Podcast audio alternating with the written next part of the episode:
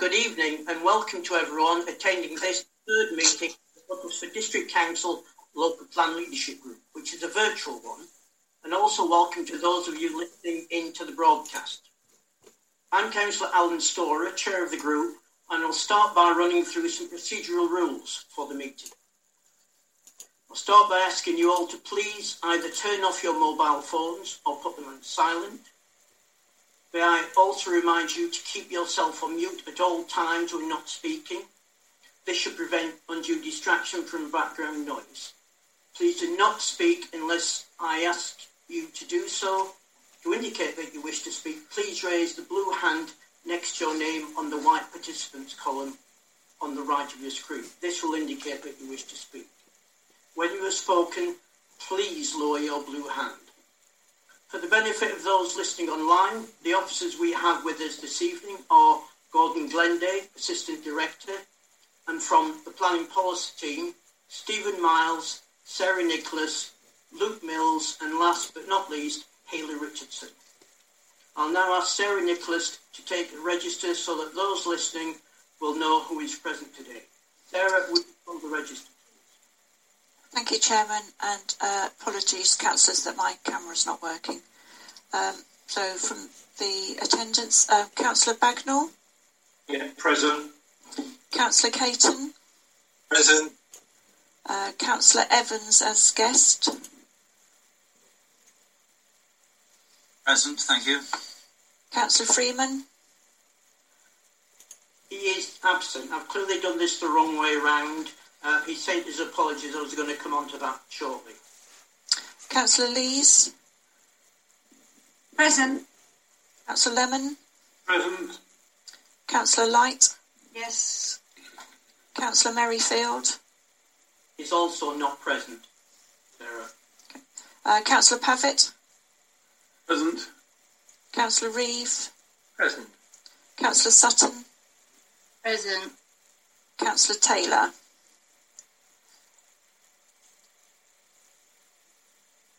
Okay. Is Councillor Taylor here? Don't see him. Doesn't appear to be. Um, Um, and we also have some visitors, uh, Chairman. Do you wish them to introduce themselves? I will. I will get onto that in just a moment, if I may, as I will do with the with the apologies. Because we have some councillor visitors as well as um, other visitors. Members, I was disappointed by our last meeting, as in my opinion at least, it didn't go nearly as well as the first one, in that it was protracted, not focused, and therefore unduly time consuming. So I want to rectify that and make sure that this one runs much more smoothly. True, we had broadcasting problems last time, but that was not the cause. I'm normally not one to attribute blame, but on that occasion, blame can be attributed for what went wrong, and I think should be. I consider that in that particular instance, the, the blame rests fairly and squarely on my shoulders.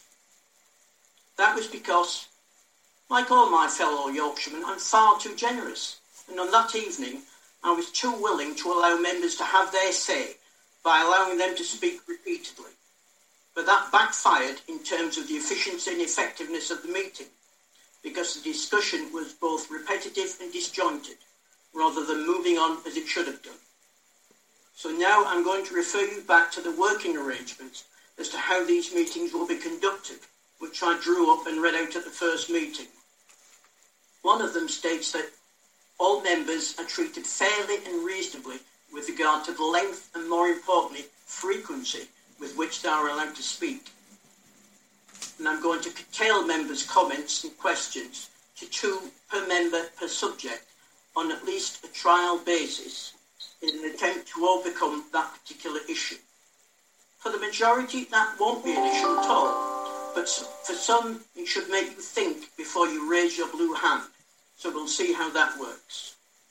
For the portfolio holder, let me remind you that you are here as a guest of the group and that as such, your role is to ask and answer questions. That's all.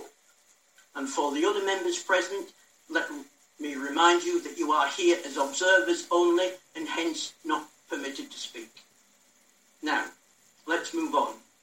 And I'd like uh, Sorry, Chairman. Uh, Katrina Lees has her hand up. I don't know whether that's in response to what you've just said. Uh, it is, if I may. If I may, Chair, um, I think it's very gracious of you um, to say that the blame lays totally on your soldiers. I, I'm going to disagree. I think that a committee is of all members and not just the chair, and we are all responsible for behaving appropriately and commenting appropriately. I welcome your uh, suggestions today, of which I didn't know beforehand, of the two per member. I think it's excellent, but I would like to clearly state that I think this is a collective responsibility and not just the chairman, if I may. And, I, and also, if I'd just like to say, I'm going to lower my hand now, and I think that's one of the things that you did mention earlier, but I'd just like to reiterate that if we all lower our hand after we've spoken, that will help. Thank you. It makes such a difference. Thank you very much indeed for those comments, Councillor Lees. Uh, sorry, Chairman, can I just say that uh, Councillor Taylor has now joined us? Councillor Taylor, welcome. Thank you. Okay, so now let's move on. And I'd like to do so by drawing your attention to three matters which relate to the task that we face and the reason we are here. They are first, we have a huge challenge before us. We have to consider and assimilate vast amounts of technical information and to transpose that into what we each consider to be the optimum outcome in terms of the future development of the district. Second, we will no doubt have differences of opinions. That is inevitable, and I'd be amazed if we didn't. But despite that, we need to respect one another's opinion, such that we should work together as a team. And last, but by no means least, our aim is to recommend to Cabinet what we consider to be the best possible plan for the district to be prepared within the specified time frame. But having said that, we must acknowledge that not all residents will be happy with the plan. So, to recap on these three important points, the best possible plan, to work as a team, this is a huge challenge. Thank you for your forbearance, one and all. We can now commence the meeting, which starts with the public speakers. Uh, sorry, Councillor Storer. Um, yeah. Councillor Light has a hand up. I don't know what issue it relates to. Yeah, if,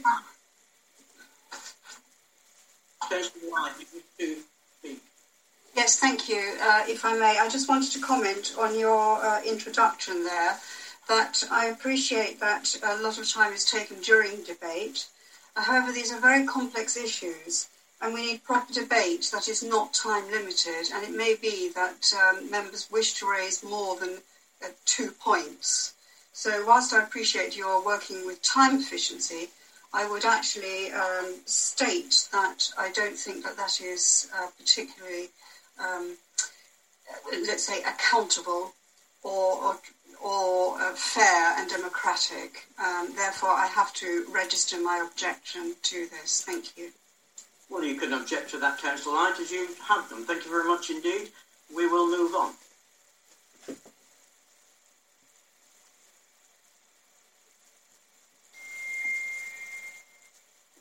As I was going to say, we have two speakers, both of which represent the CPRE, and each of which has four minutes to make their statements.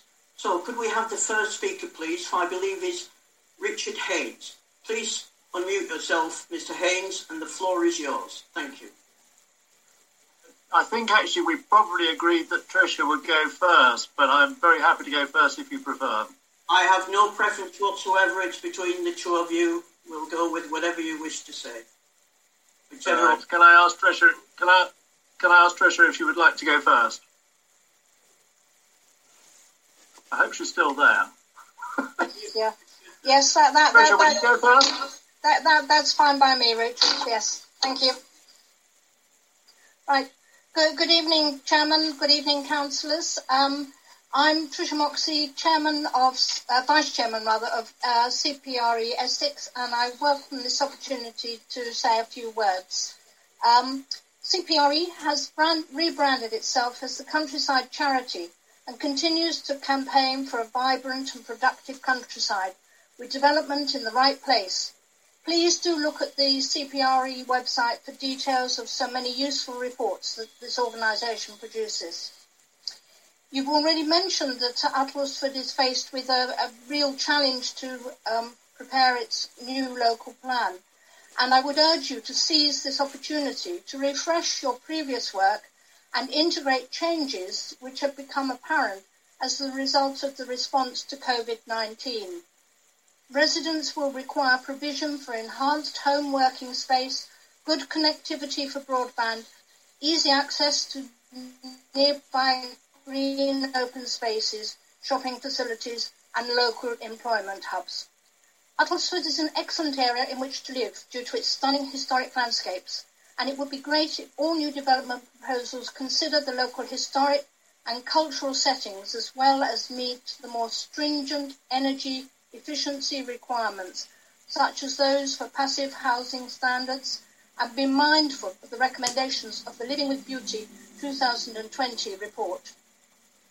Much of your area consists of good quality agricultural land, with many farmers being supported by the varying levels of stewardship grants. This has resulted in an uptick in the local biodiversity with more wildflowers, skylarks and beneficial insects. With only 14.8 square kilometres of ancient woodland and overall tree cover being a mere 6%, planting more trees would be a great idea, but they have to be the right trees in the right place and do remember that fertile agricultural soils also absorb significant amounts of carbon. Retaining agricultural land is vital for future food security. In 2019, the UK government declared a climate emergency and green issues have risen some way up the agenda.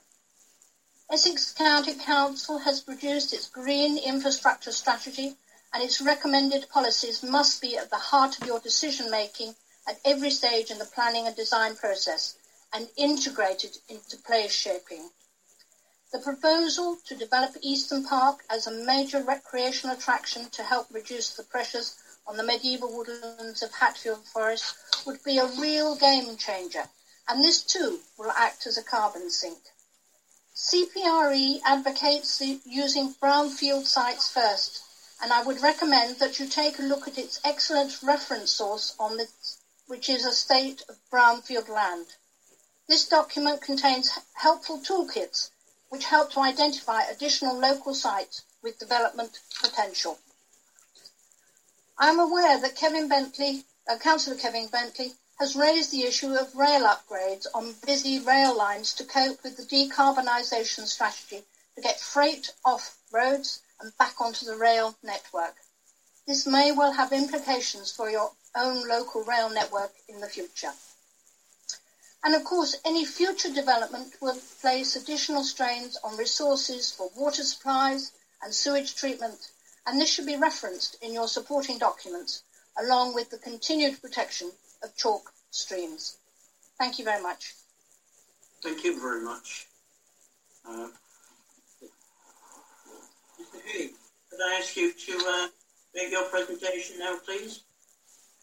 Yes, certainly. Um, first of all, just to say that uh, I think uh, the council have a virtually impossible position in developing this local plan, so my sympathy to all concerned.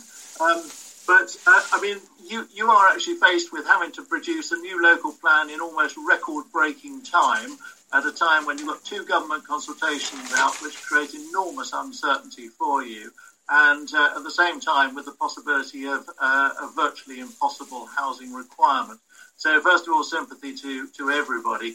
But there are just two agenda items that I would like specifically to, uh, to talk about. The first is um, with regard to your areas of search, item eight, I think it is. Um, I mean, yes, uh, areas specifying areas of search. It's a good idea. There are lots of benefits to it, and um, I think um, uh, probably your officers are in agreement with that. Um, the indicative map that uh, was provided with your papers does show um, communication links, it shows employment areas, and certainly these are um, very sound indicators of sustainability. But I would also ask you to have regard and perhaps build into your map, um, if that map is going to be uh, used, um, environmental factors and environmental constraints. We do see that as something that is um, very important in the development of this plan. Um, I have to say, your uh, planning committee has not exactly covered themselves in glory on this the, uh, so far, uh, with the um, allocation of 200,000 solar panels on 200 acres of best and versatile land. But uh, never mind. Um, hopefully, the local plan will start to put right that sort of error. Um, with regard to, um, there may be um, least worst options that have to be chosen. And the one thing I would say is that whilst CPRE are very keen on protecting the green belt, there may be cases where there is compromised green belt, which is a better solution than undesignated land where um, you could find that the damage would be much more harmful. So that's the first item I would like to, uh, to, to, comment on. The second is with regards to item number nine, which is your um, consultation response. Um, there's a lot in the officer's response which is, is good, but there are one or two things I think do need to be addressed.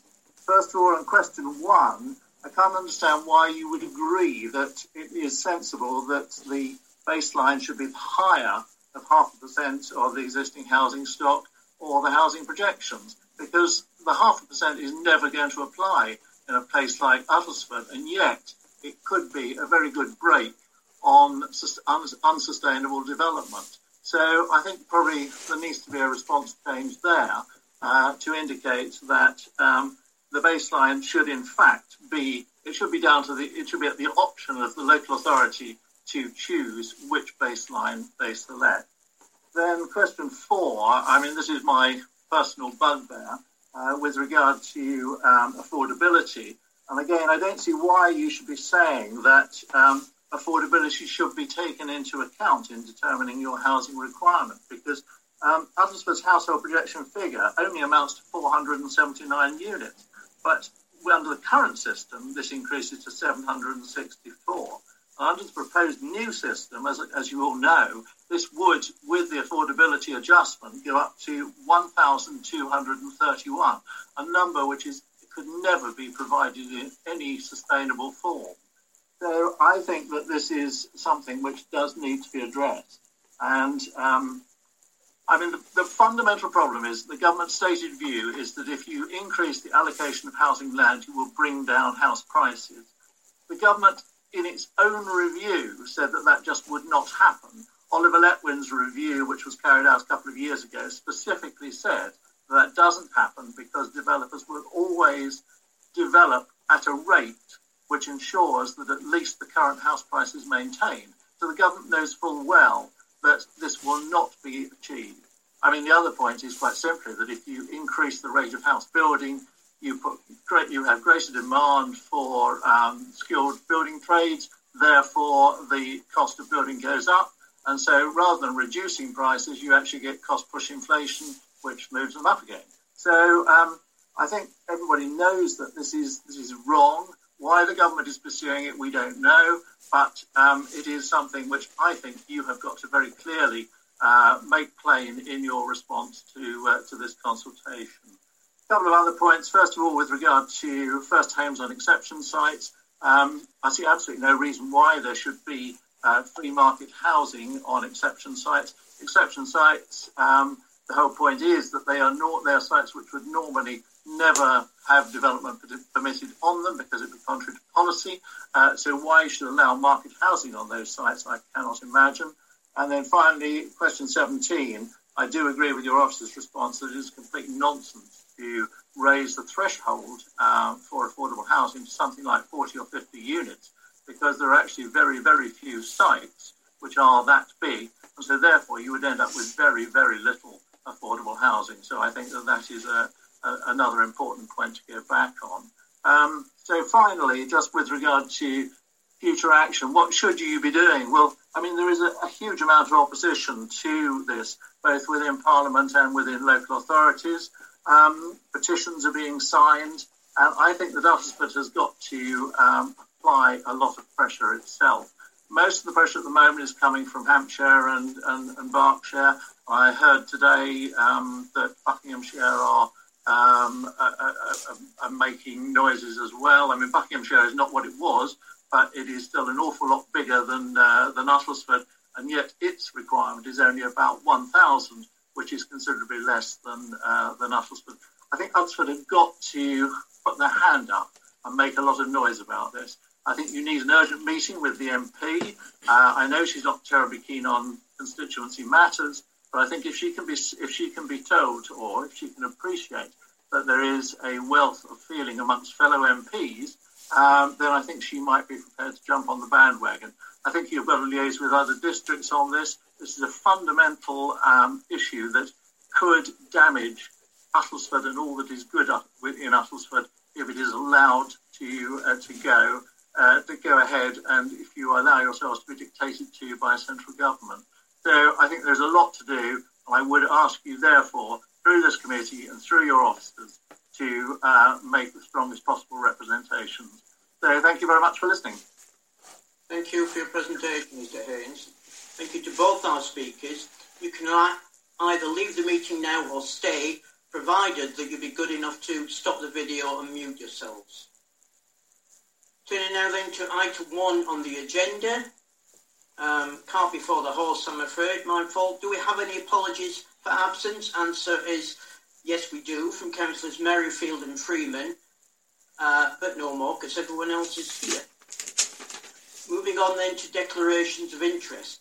Have there been any change in circumstance to the declarations made since our previous meetings? No, I'm seeing no indication there, so thank you, that's fine.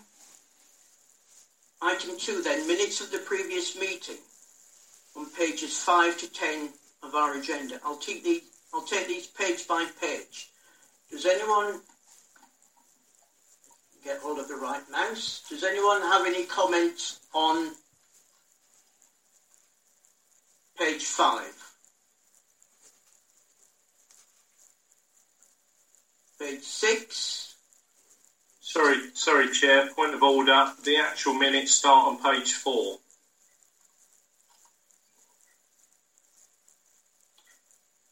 Well, true, yes, at the bottom. Do you have any, does anyone have any comment on that line then at the bottom of page? I'd be surprised, but there we go. Okay. Page 5 and on to page 6 then.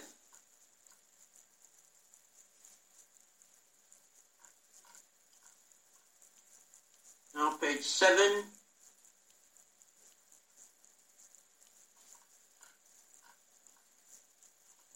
eight.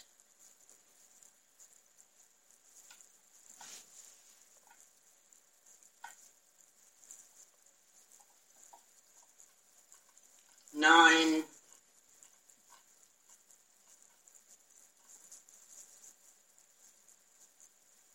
And ten. No, nothing there. So let me say thank you, Haley, for a clear um, and concise set of minutes. Item three on our agenda is a local plan project initiation document. Members, we considered this in some depth at our last meeting, so I don't wish to repeat what's already been said. Does anyone have any comments or questions before I raise a particular issue?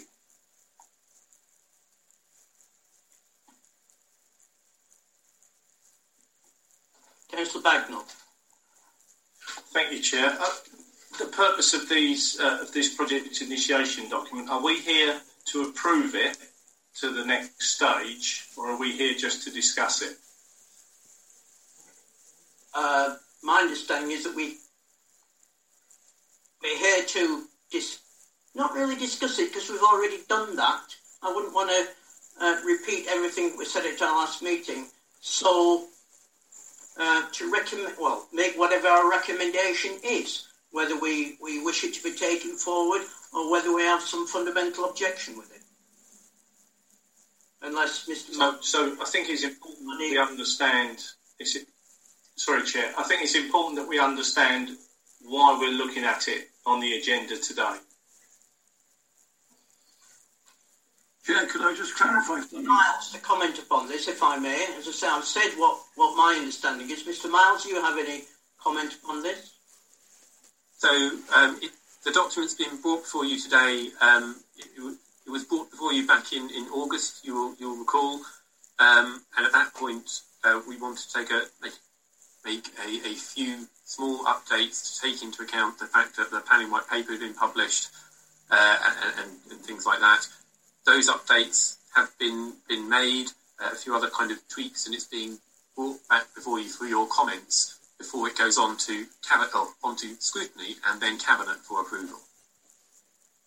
So you're, you're being asked to, to, comment on something that's, that's going on to scrutiny and then cabinet. So I think I think my question still stands. Then, what is the purpose of it coming here? Are we not approving anything to go forward?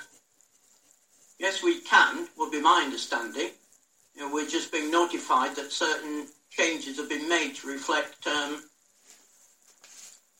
subsequent changes in circumstances or updates. Okay, I'll, I'll defer. I have a question and I'll let others speak first. Okay, Councillor Pavitt then, please.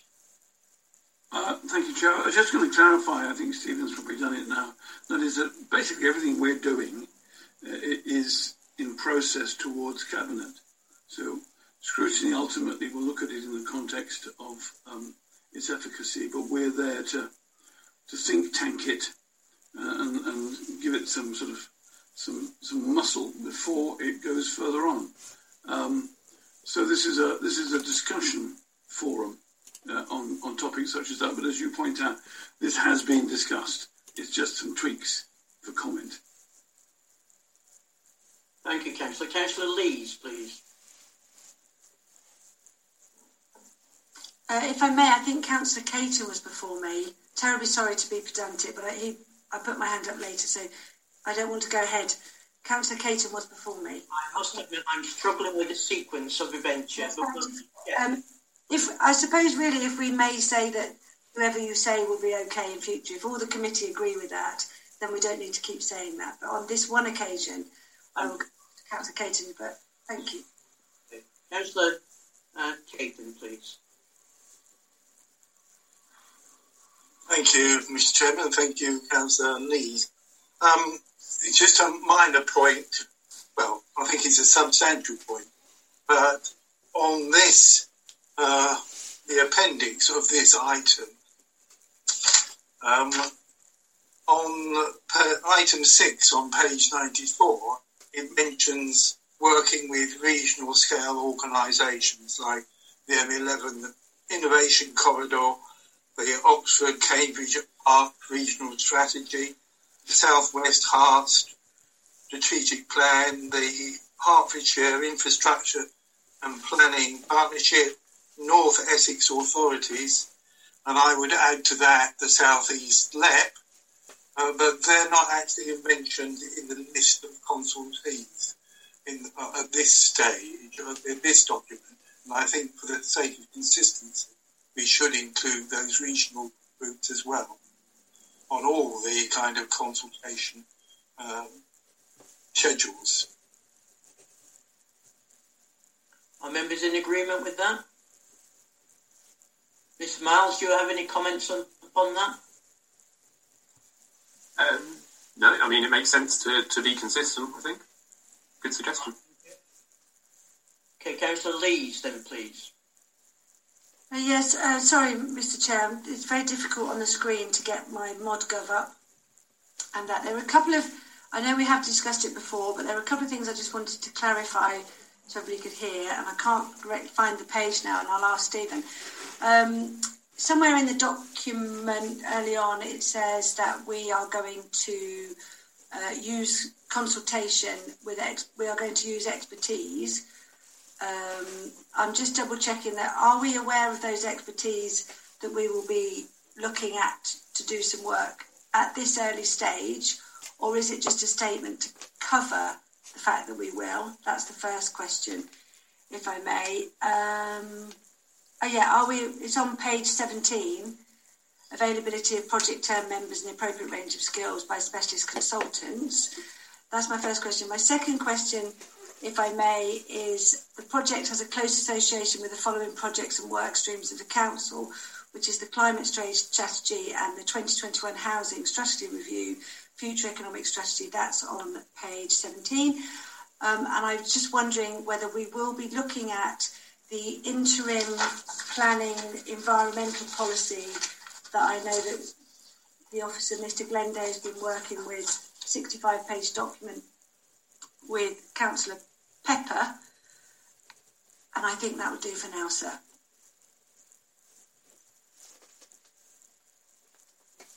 Shall I respond to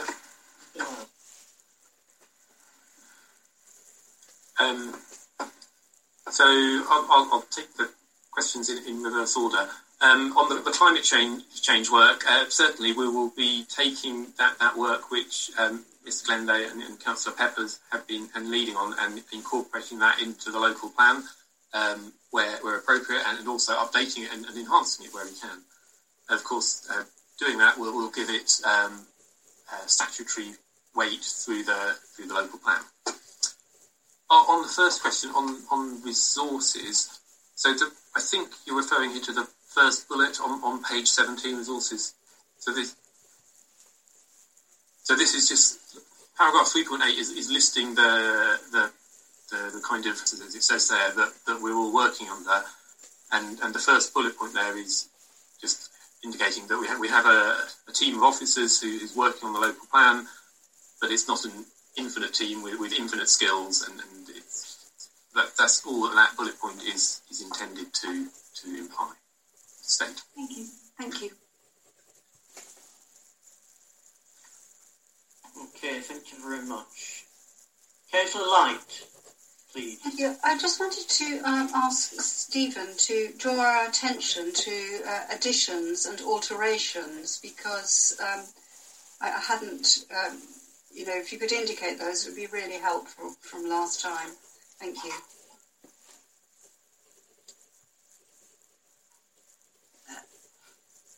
If I may, Chair, the original document is on the ModGov for the last meeting. Um, I took that out. I read that in addition with this one and noted the changes. If that's too tricky for Stephen to do, they haven't tracked any changes. So if it helps Council Light, the original document is on the ModGov for the last meeting in presentation form, and then the new one can be read alongside to compare and contrast. It's probably not easy to for me to, to indicate which bits have, have changed through through reading the paper. Uh, so yeah, I think it's probably best to be read alongside the previous version, or we can look back through our documentation and seek to find a track change version um, before it goes to uh, on, on to cabinet, if that's assistance. Uh, yeah, uh, for me that would be a useful uh, exercise to, co- uh, to compare them side by side. Thank you. Thank you very much, Stephen. Councillor Reeve.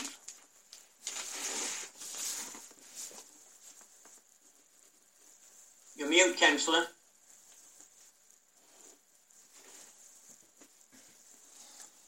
Yeah, sorry. Uh, can you hear me now? Yes. Okay. Yeah, I was looking at really at the um, the bit about the project organisation and uh, really the question of project management. There's been sort of discussion around the subject of project management, and what I mean there is the um, the, person that's just going to be making sure that all the things that are said are going to be done are being done and uh, sort of uh, hustling and hassling everybody else to make sure that that is done. Uh, it wasn't totally clear to me where that is in the organisation chart. I wondered if somebody could tell me about that. Councillor Reeve, I think perhaps I can comment upon this. This is the point I was going to make with Mr Miles or yeah, or rather with, with the members as a whole. If you can just be patient, I wonder if it's now appropriate for Councillor Bagnall um, to to comment before I go back to that issue of project management.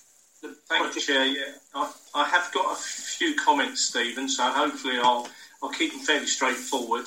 Uh, I do agree with Councillor Light. I think it's important that we have track changes in documents because I don't think comparing one document against the previous version is, is necessarily easy or a good way to do it.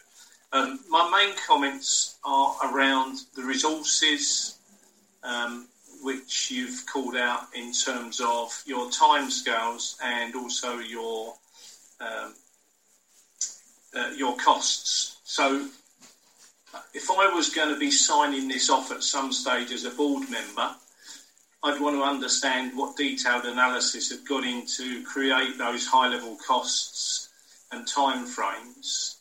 Uh, and I wonder if you could share that with any with this group, um, because it might be a useful thing to share with cabinet before you ask them to sign anything off.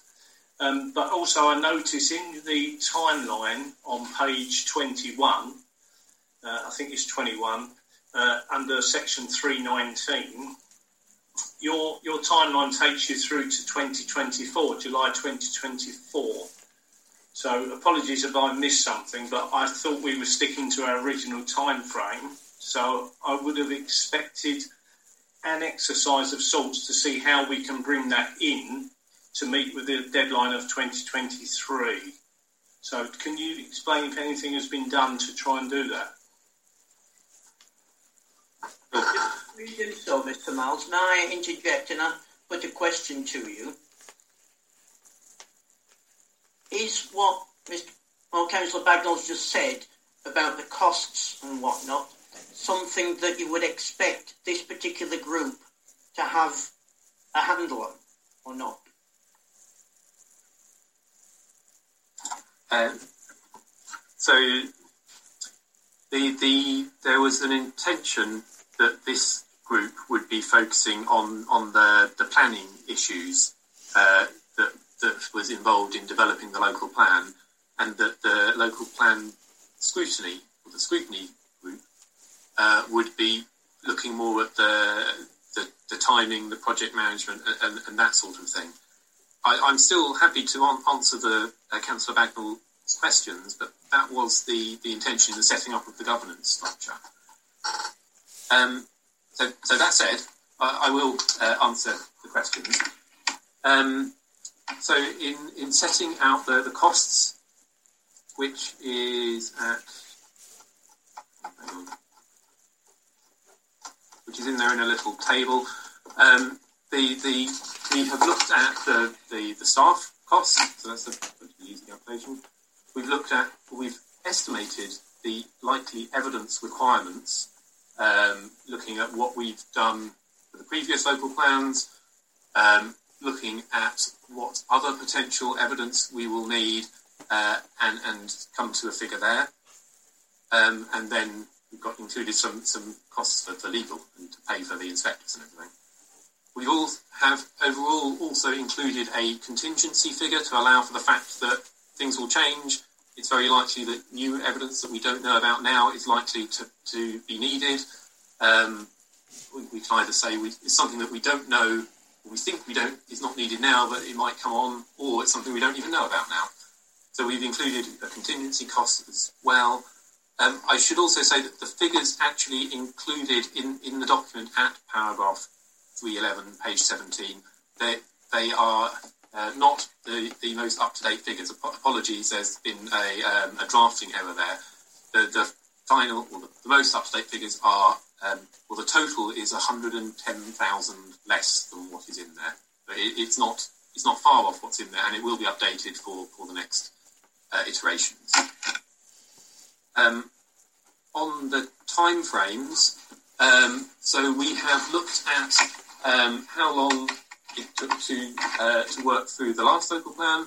We have looked at uh, other local plans and how long it takes uh, other authorities to develop a local plan.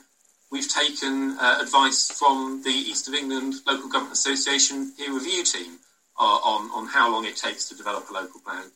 And we have also uh, the, the, project management work that's, that's gone on has developed a timeline and we've kind of sense tested that to make sure it looks like it makes sense.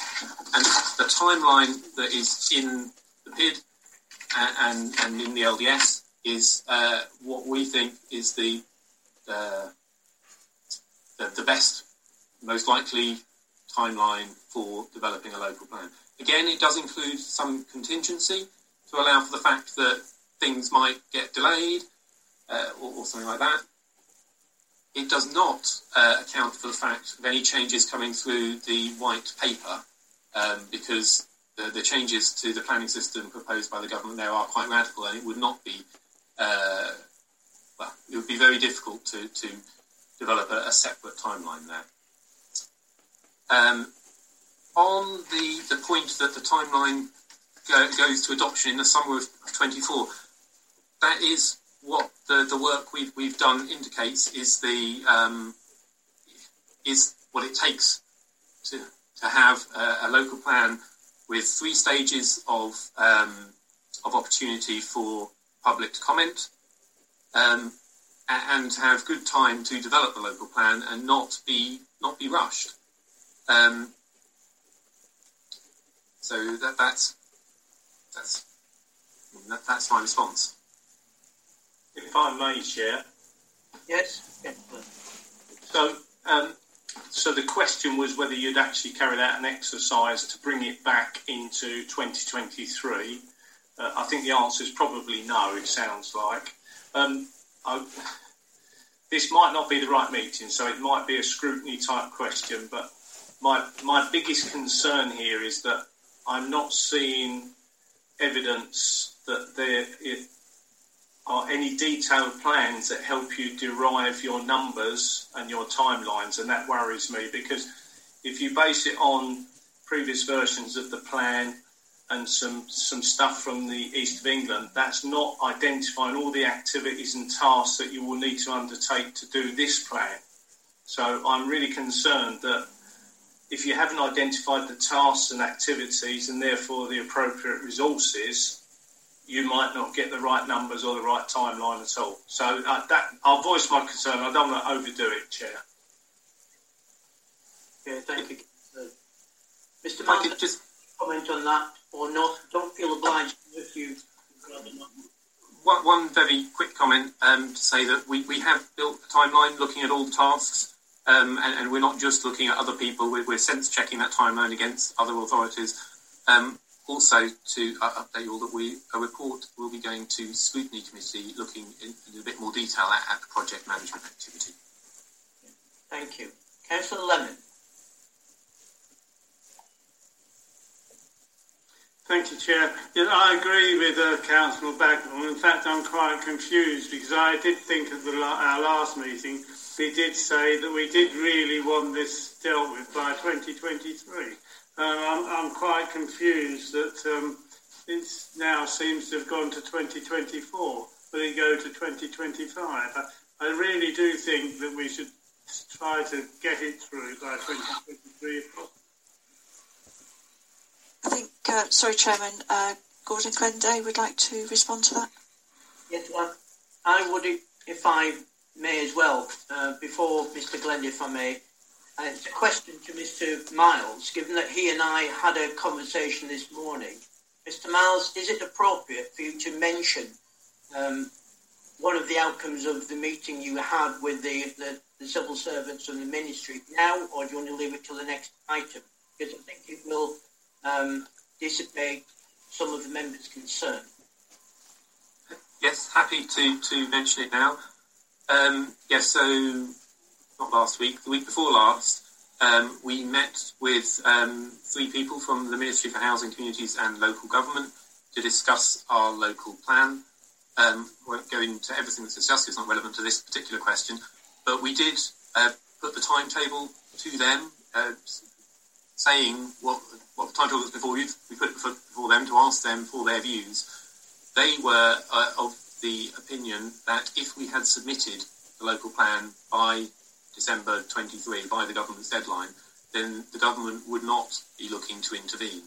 Um, and the, the, reason they said that is because it, it, wouldn't achieve anything, it wouldn't make us go, go faster.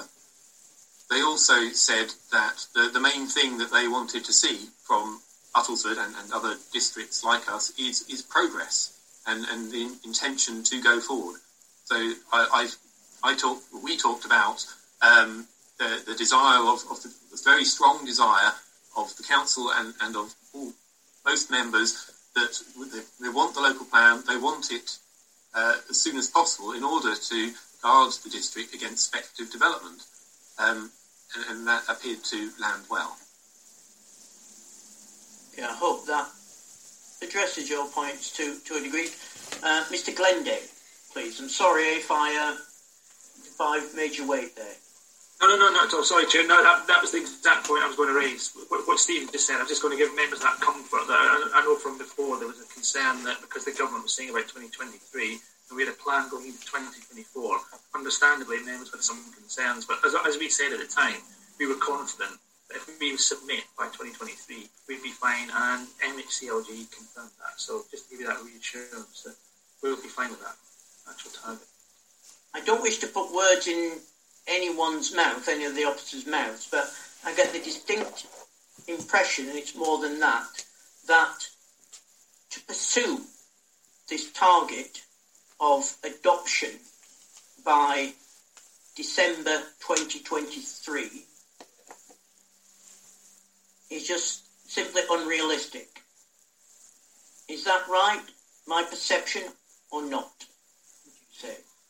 Uh, yes if if you want to have three stages of, of public participation, then it would it is not a realistic timetable to have the plan adopted by December 23. That's not to say that we won't try, the council won't try and do it quicker than the timetable that's in the local development scheme, and where there's opportunities to to make savings, for example, the contingency that's built in, if we don't need it, then there's a potential saving there. Um, then then we will be seeking to do that. But.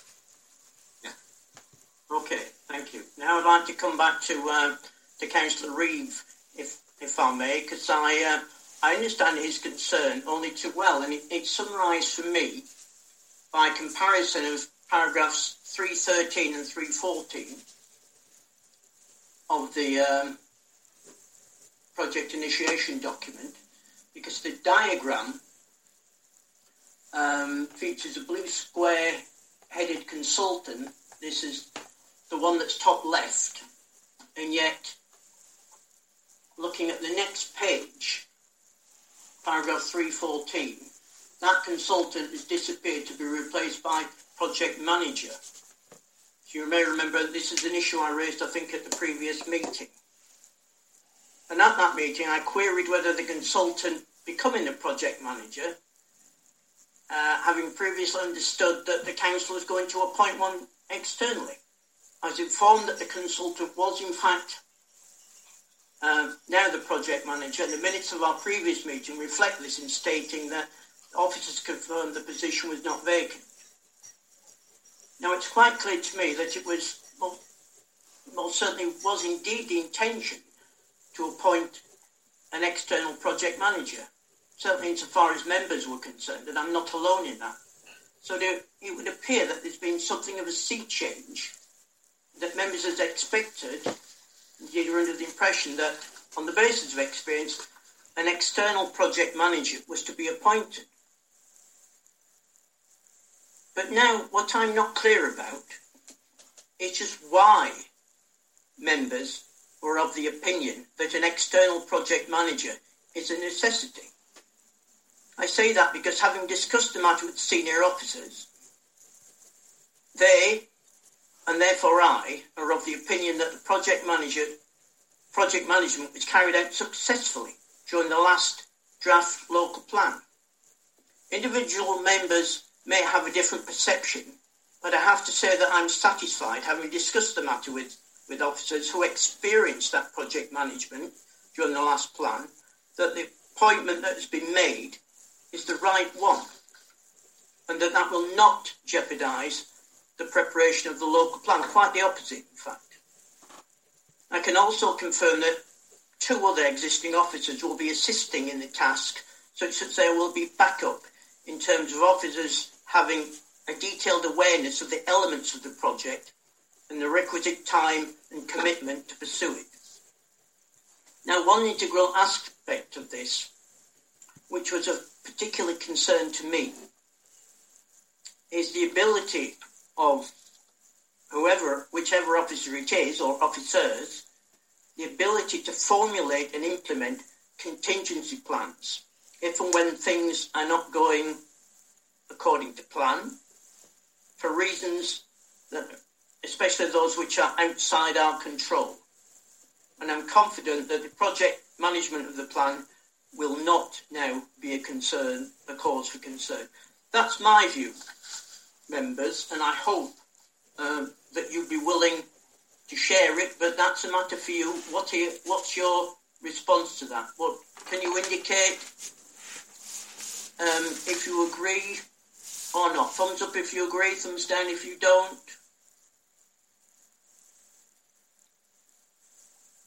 Uh, Chairman, there are quite a lot of blue hands up. So uh, we have uh, Councillors Reeve, Pavitt, Bagnall. Yes, I can see those. Thank you. Councillor Pavitt, please. Um, thank you, Chair. I'm not sure if this is the, the right moment at which to raise this, but as Stephen had mentioned his meeting with um, with the ministry, I, I just wondered if, if they had provided any clarification whatsoever as to when the, the new regulations and new housing uh, numbers and the, this what's been referred to as the mutant algorithm um, is actually going to get decided. You know, what, when are we going to know what our housing target is, or the one that at least expecting us to meet? Um, they did not give a particular timeline. Um, there will, of course, be two timelines that we need to keep our eye on. One associated with the changes to the planning system, changes to the current planning system consultation, which is the one which is dealt with later in, in the papers today and indicates the potential housing need uh, for the district of 1,230 odd. Um, and then there is the, the white paper and the, the potential changes there uh, in, where it talks about taking into account constraints and, and other and, and other things, and that will, uh, if, if it goes through, uh, amend the figure further. Um, but, but to answer the direct question, no, they didn't give us any times. But am I right in understanding that the the figure of 1,230, which would be as a consequence of their uh, standard method- methodology route that they propose to go, could be imposed on us anyway, irrespective of whatever happens with the white paper? Yes.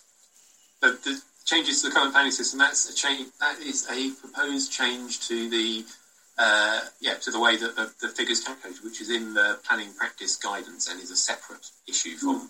the white paper. So we, we would potentially have that figure imposed on us, but not an, an option to um, present to the ministry how we can't meet it, which we would have under the new white paper. Well, so we would we would still um, so in developing the local plan, we would then see if we could, we would have to see if we could meet that target and how, how we met it, and whether it was possible to justify exceptional circumstances as to why we couldn't or shouldn't meet it. Um, but obviously, I, I can't, um, I can't predict how, how, what that work would say as we've not started it yet. I mean, uh, although I think, as the gentleman from CPRE mentioned earlier on, attempting to put 1,230 per annum into Uttlesford is nigh on impossible, in my modest opinion. Humble opinion, sorry. Councillor Reeve, your hand is, is it still up or is it up again or what no, well, it, it's up again um, because you, you, you, answered my um, question on project management. I'm still digesting your answer uh, if I understand you well, you're saying that you've discussed it sufficiently with the officers' team to satisfy yourselves that, that it's now sufficiently handled with the resources we have available, if, if I've understood you correctly. Um, the, the other point, though, that I and I'm still digesting that. Uh, the other point um, that, that was made by uh, uh, Stephen Miles was that the scrutiny committee was going to be the one looking at the costings and the time. I dispute that. I, surely the role of scrutiny is to uh, examine what is put before them, uh, it having come through here, and therefore it's our job also to look at those things. Uh, otherwise, I've totally misunderstood the role of scrutiny in an organisation. Let me respond to that by saying yes to the, the first part, your, your first question or comment. Uh, Stephen, can you comment on um, the second one for Councillor Reeves, please? Um, I mean, I, I, don't have much more to say other than that was that was my understanding of how the governance structure had been set up. Um,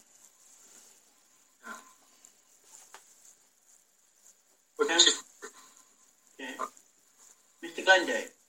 Sorry, sorry, sorry to interrupt. No, just just to back up again what Stephen's saying is that obviously we had clear. Well, I thought we had clear uh, definition of what scrutiny did and what, the, what this group did. The idea was that they both don't do the same. You've got different functions.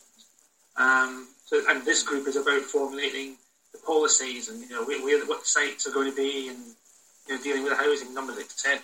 And the project planning bits are the things that will be dealt with. And the budgeting bits will be the bits that are dealt with by by scrutiny. Otherwise, why would we why would we duplicate things? The whole point was to do different things for different groups. Indeed, indeed. Councillor Reeve, does that answer your question? Does it satisfy? Well, it, it, yeah, it answers it. Uh, it's not the answer I expected at all, quite honestly, uh, because I, my understanding of scrutiny is, is that they scrutinise, period. Okay. Right, well, that's, that's, that was your answer anyway. Councillor Taylor, please.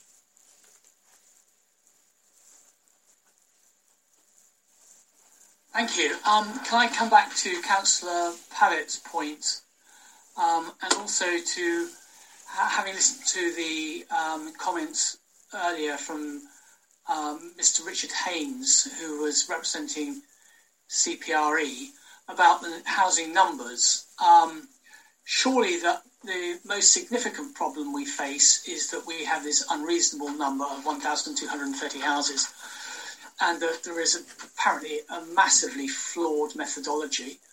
Um, what I really want to know is what we are doing to uh, to uh, counter this uh, very very difficult proposal.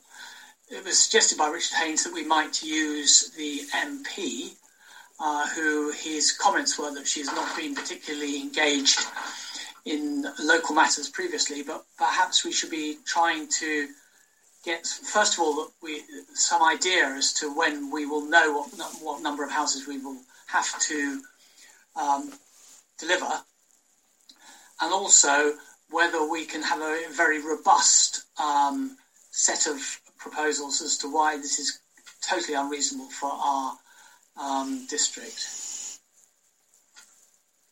So, sorry, Chairman, are these matters that should be dealt with under the item item um, nine? Yes, indeed, that's that's part of it. One of them is is the response to the ongoing government consultation. I don't know if Mr. Miles uh, has any comments to make on the remainder of your your comments as to the extent to which we should, for example, um, liaise um, with the MP if that's possible, or, or whatever, if anything, is in the um, um, the project plan now as to how we're going to manage it. Mr. Miles, please. Um, so, just to remind members, at the moment, the, the, proposals in the government's consultation is just that, just a consultation, um, and, and, could be subject to change um, following responses from, from us and, and others. The, the current standardised methodology indicates a figure for Uttlesford of just over 700 dwellings per annum, which is still a, a challenging figure for the district, um, but it is worth keeping an eye on, on the emerging proposals there. In terms of what we can do about it, we, we can have our say uh, and respond to the consultation uh, as the, the, draft response at agenda item 9 does. I, I don't have any comments on, on um, getting in contact with the MP. Indeed, thank, thank you. Councillor Bagnall, please.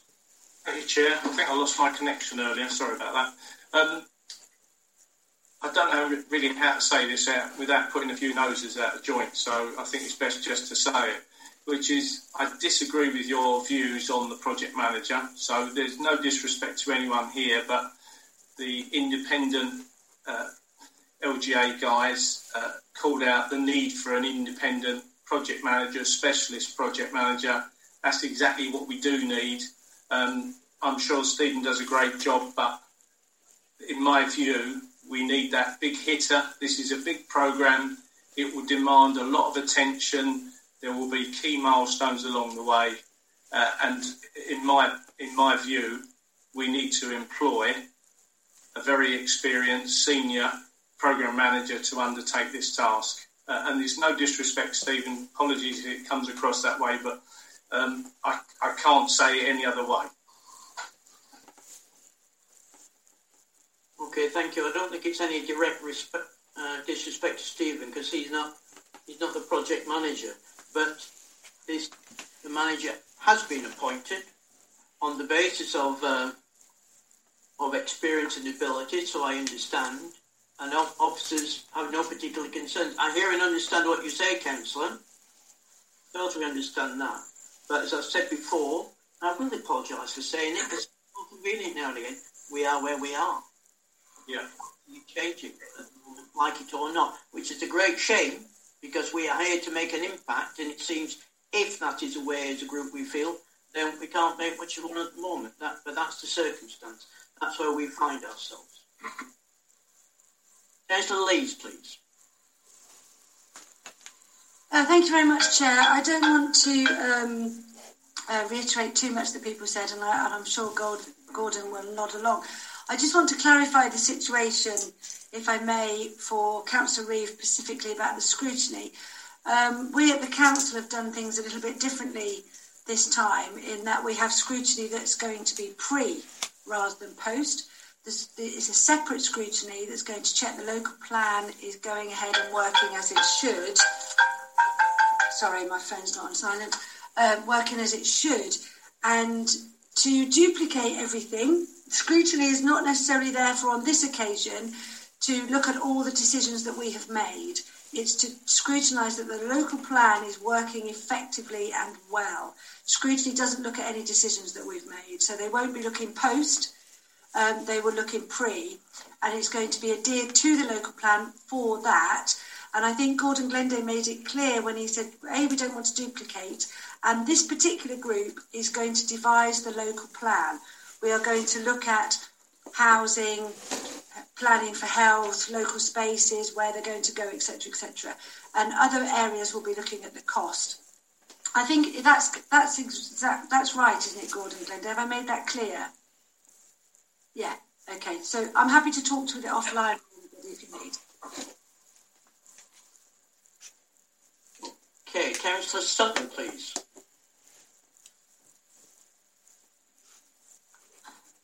I just wanted to um, endorse what Councillor Bagnall's comments. I think it's um, entirely, um, it's very important for us to uh, bring someone with a fresh input on this. I really do. I think it's just to add, it would just add to the team if we had a complete, you know, somebody who's just come in freshly and hasn't had the experience of the last um, couple of plans that we've already done. Okay, if I could respond to that in part, Councillor um, the project manager that has been appointed was, I believe, only involved in, and I don't know the extent to which it was the case, but only in the last local plan, nothing to do with the previous one, if that makes any difference to your uh, sentiments whatsoever. Councillor Caton, please. I'm thinking we're getting bogged down here, uh, Councillor Storer. I mean, all I will say is, I don't know if you have had the conversation, but I have had a conversation from with a, a consultant from the Centre for Public Scrutiny uh, discussing the the local plan and what role the scrutiny should be in our our process. And it, you know, I got the distinct impression that we are here as policymakers, and scrutiny are going to be monitoring the project progress. And I do think we need to be disciplined and actually actually trust scrutiny to, to do the very important ta- ta- task of monitoring the project management. But I don't think we should be doing both roles, and I think that we're actually talking ourselves into a a conflict of interest in fact. And so I would just urge people just to stick to our policy making role and let the project manager and scrutiny do the project management monitoring. Thank you, Chair. Uh, uh, Councillor Caton, I have to say I couldn't and wouldn't dis- disagree with that. So, members, what are we going to do with this uh, document? We need to make a recommendation to Cabinet. Are we going to recommend that it be um, approved? But before I do so, Councillor Caton, is your hands no, it's gone now. Mr. Glenday, what would you like to say on this matter, please? Uh, sorry, Chair, thank you. Just, just, to, just to come back on a couple of the points, um, Councillor Bagnall and Councillor Sutton. Um, Councillor Bagnall mentioned about the need for a big hitter and someone with experience.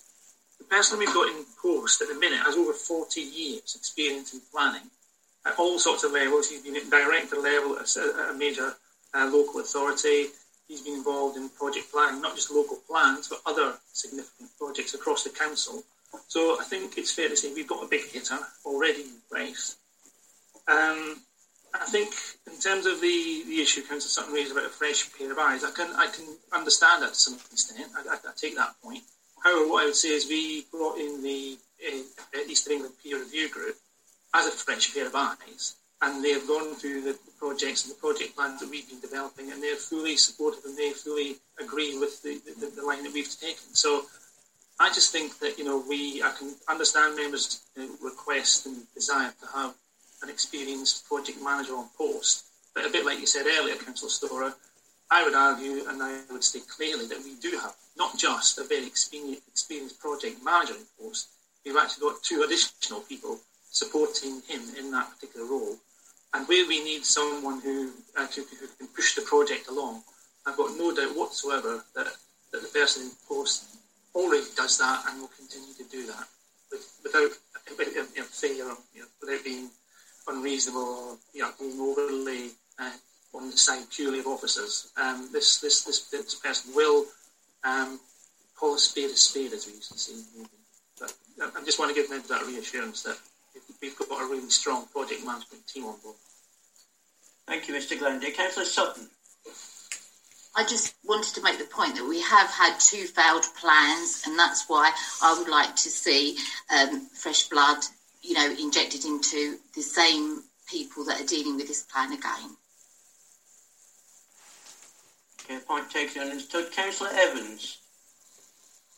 Uh, thank you, Chairman, for allowing me just to uh, intervene briefly. Um, I'd just like to draw to um, the group's attention that the team uh, is actually made up of 12 individuals, in fact. I mean, that's quite a large number of individuals um, employed by direct, employed directly by Uttlesford or on secondment from Essex County Council in the case of two officers, uh, and in the case of the project manager, uh, he is described as a consultant, uh, but he is the project manager who has been engaged, uh, and he will be speaking to the and addressing the scrutiny committee uh, as to his um, experience and uh, function.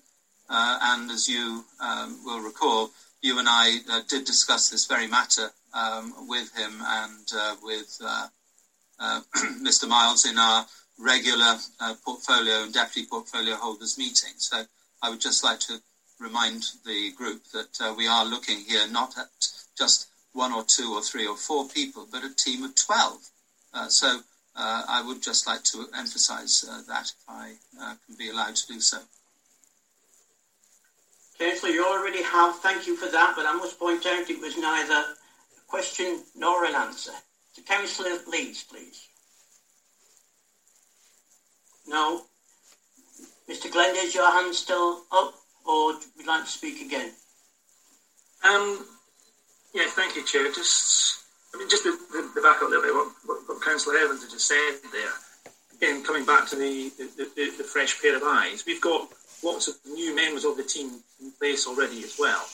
Um, and I think to, to, say that the, the, plans failed because of poor project management or, or, or imply that, I think is un, un, unreasonable and unfair and, and, not justified. And if there's a justification that can be demonstrated that that was the case, then I'd like to see that. But I'm of the firm view that the previous plan was not withdrawn because of poor project management.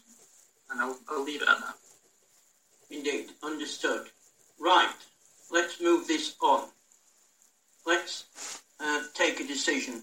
Members, we're going to recommend this to Cabinet. The question is how we're going to recommend it. Are we going to recommend that it they run with it, that be accepted, subject to any changes that we may wish to make now, or are we going to uh, suggest that it be changed and not be accepted and changed substantially? And if so, how and why? So can I ask uh, for a show of hands then for all those initially that would like to recommend that this document be approved subject to any changes that we can make in the next few minutes. One, two, three, four, five. Three. Sorry, Chair, can I just interject? Which document are we talking about? Are we still talking about the project initiation document? Yes. Right, okay, thank you. So we have two, three, four. Those who are not in favour of recommending approval then?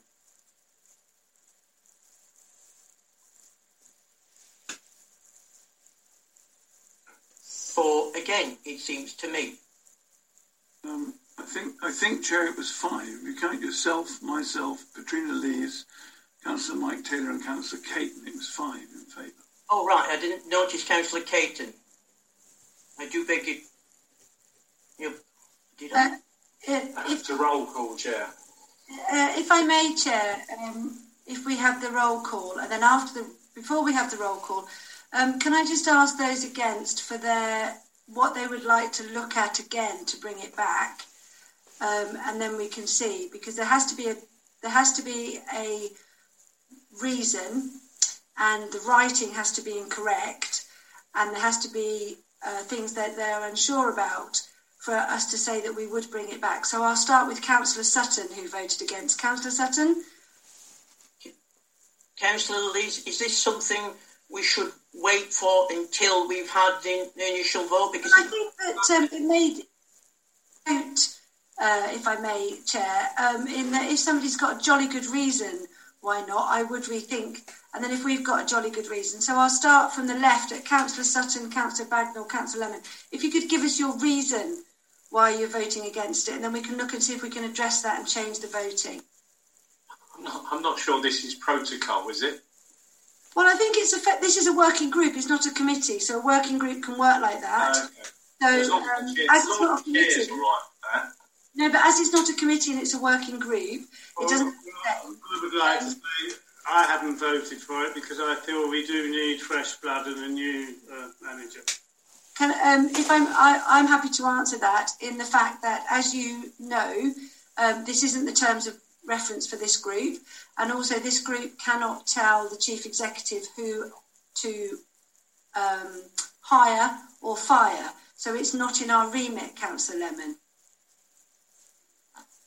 I go back to my previous statement and say I think this could and should wait until we've had that initial vote.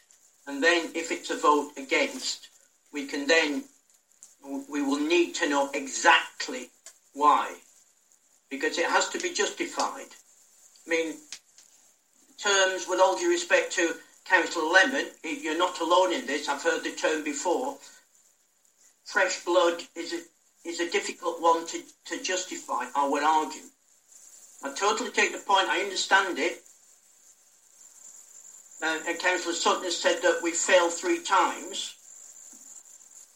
Well, twice, yes. We failed twice, yes, but um, project manager was not involved in the, that first failure.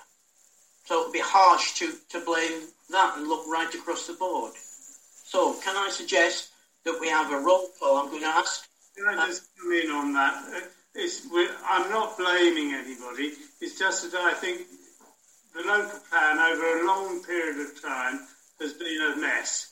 And I think we just need to get fresh people in this time. That's, I'm not saying he hasn't done his job. I just feel that the public feel that we need fresh eyes looking at it.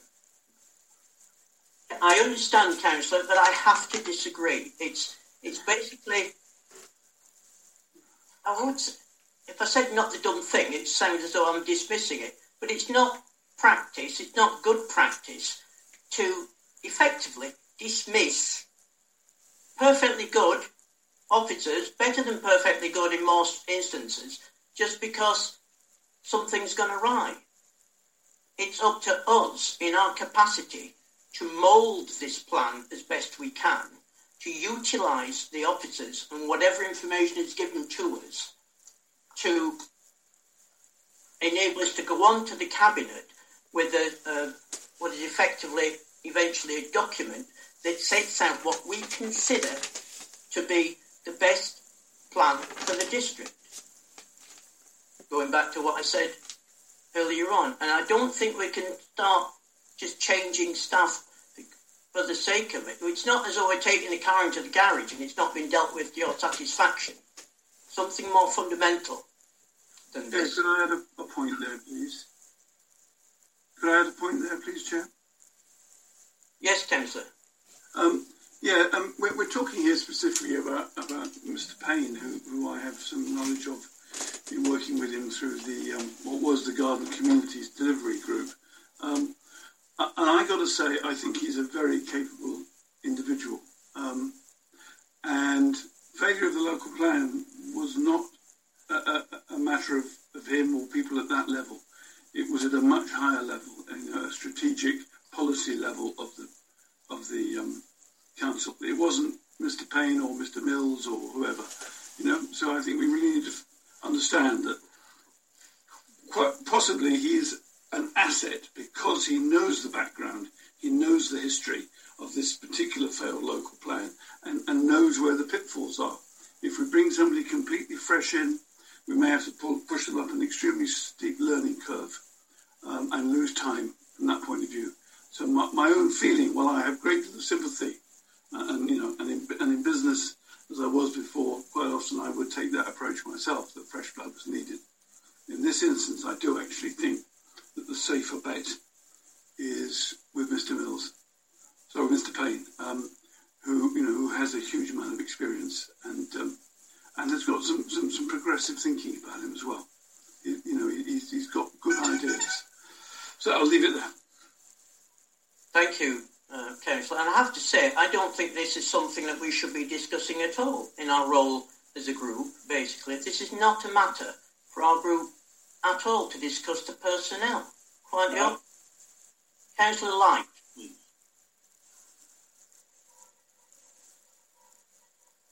Thank you. Um, yeah, actually, I was. Um, I'm in absolute sympathy with this uh, this view, and I have to say that the views of the councillors should be accepted, and not to say that they have no remit or cannot comment on an issue.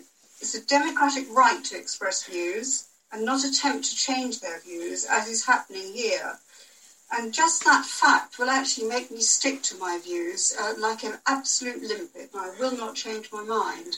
My reason, um, and I shouldn't have to give one, but my reason actually for voting against this is because I don't think it's ready. I haven't seen the changes, uh, and therefore I cannot adequately comment on this or say it is ready to go forward.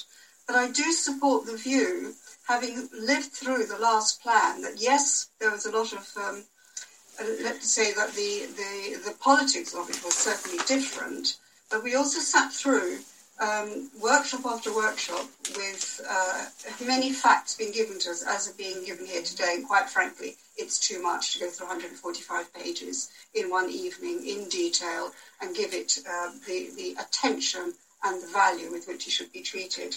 So I'd like to reiterate my point here that we need to accept the democratically expressed views of the councillors, whatever they might be, if we like them or dislike them. Thank you.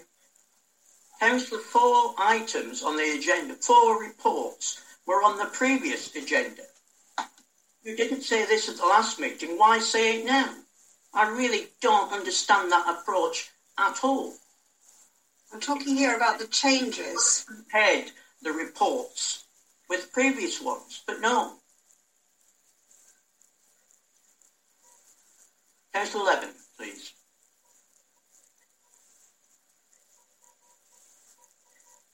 Councillor Lemon, you've frozen. I think I'll co- maybe I'll come back to you. Councillor Bagnall? Thanks, Chair. Uh, yeah, I don't think we should be bringing people into this, but you asked at the beginning if we can adopt the project initiation document, uh, and my view is we can't because, um, as I pointed out, I'm not sure of the cost. I don't think the, the detail is there, um, and also the um, the time frames. I've already called out. I think we've we pushed the timeframes out. I accept that they've had a conversation with the government, but the fact is we should have been working to a different time frame. So if you're asking me if I'm satisfied with the document to push it forward to cabinet, then the answer is no. I think more work needs to be done on it before it goes to cabinet. If I was a cabinet, I would be asking those questions. Well, I'm going to put a question to Mr. Glenday and Mr. Miles now on the basis of that, and it's this: Do you think that the costs, the detail, and the time frame is something the detailed time frame. I mean by that, not the overall end, end date for adoption, but the details. is something which this particular group should be dealing with.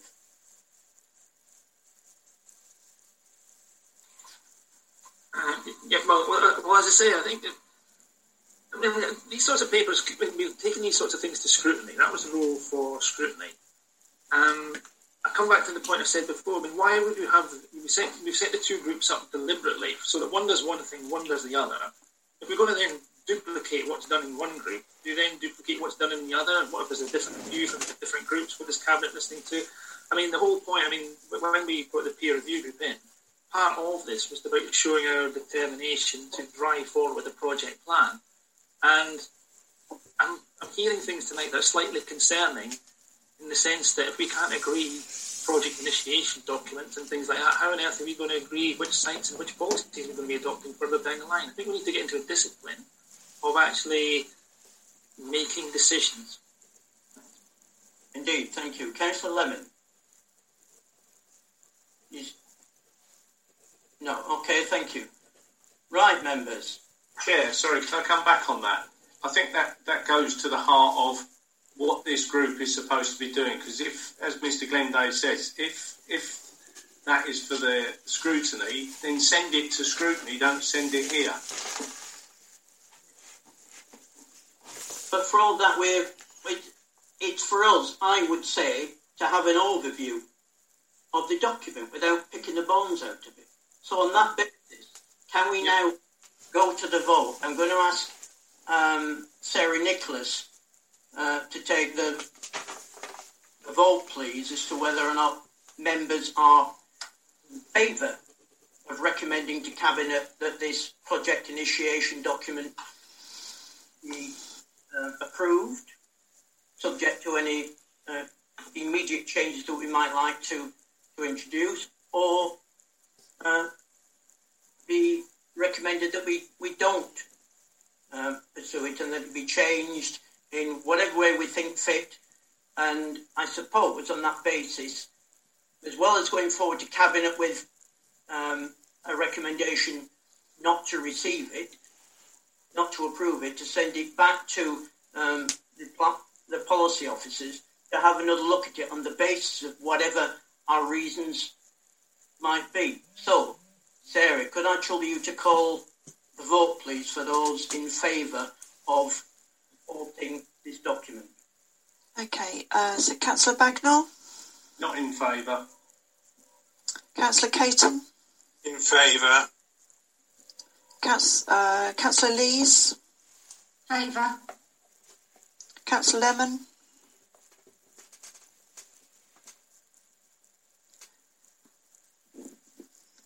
Sorry, against. Councillor Light?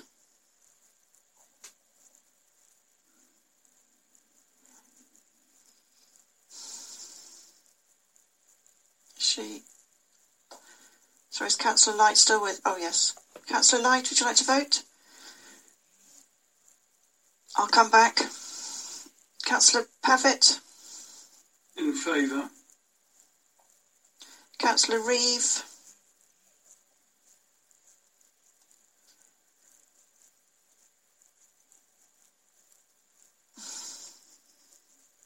You're on mute, Councillor Reeve. Councillor Reeve, can you unmute and vote again, please?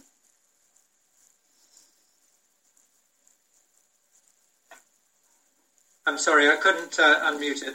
I'm going to abstain. Uh, Councillor Sutton? Not in favour. Councillor Taylor? In favour. Uh, so, Councillor Light, are you able to vote? Um, so, Chairman, Councillor Storer, do you vote on this? So, at the moment, we are. Okay. So, including your vote, I think that's five in favour, uh, three against, one abstention, and we haven't heard from Councillor Light. That's right. So thank you. So the motion is carried to recommend this, this to Cabinet that this document be approved. Are there any changes? Um, given that we, we we are satisfied with it as a whole, are there any what would be minor changes to be made to the document? I have one, which is why I raised the issue. No, no one has anything. Well, the point I'd like to change, it might be easier said than done to change it to the document, but perhaps some reference could be made to the fact that in paragraph 13, 313, that structure be changed or some reference made to the fact that um, the project manager is now the third box down that list. Apart from that, this can go forward, at least insofar as I'm concerned. We're happy with that, members? Councillor Lees?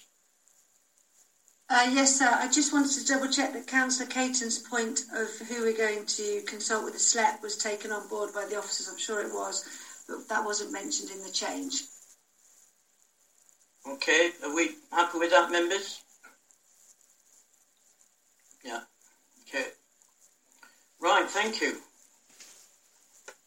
We move on.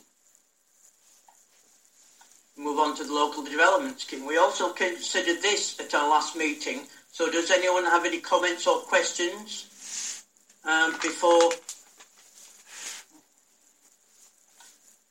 I'm going to raise an issue with with Mr. Miles, although it's a bit retrospective because what I was going to raise is the fact that we've we've met the they've met the, the ministry. So members, local development scheme. Any thoughts on that document?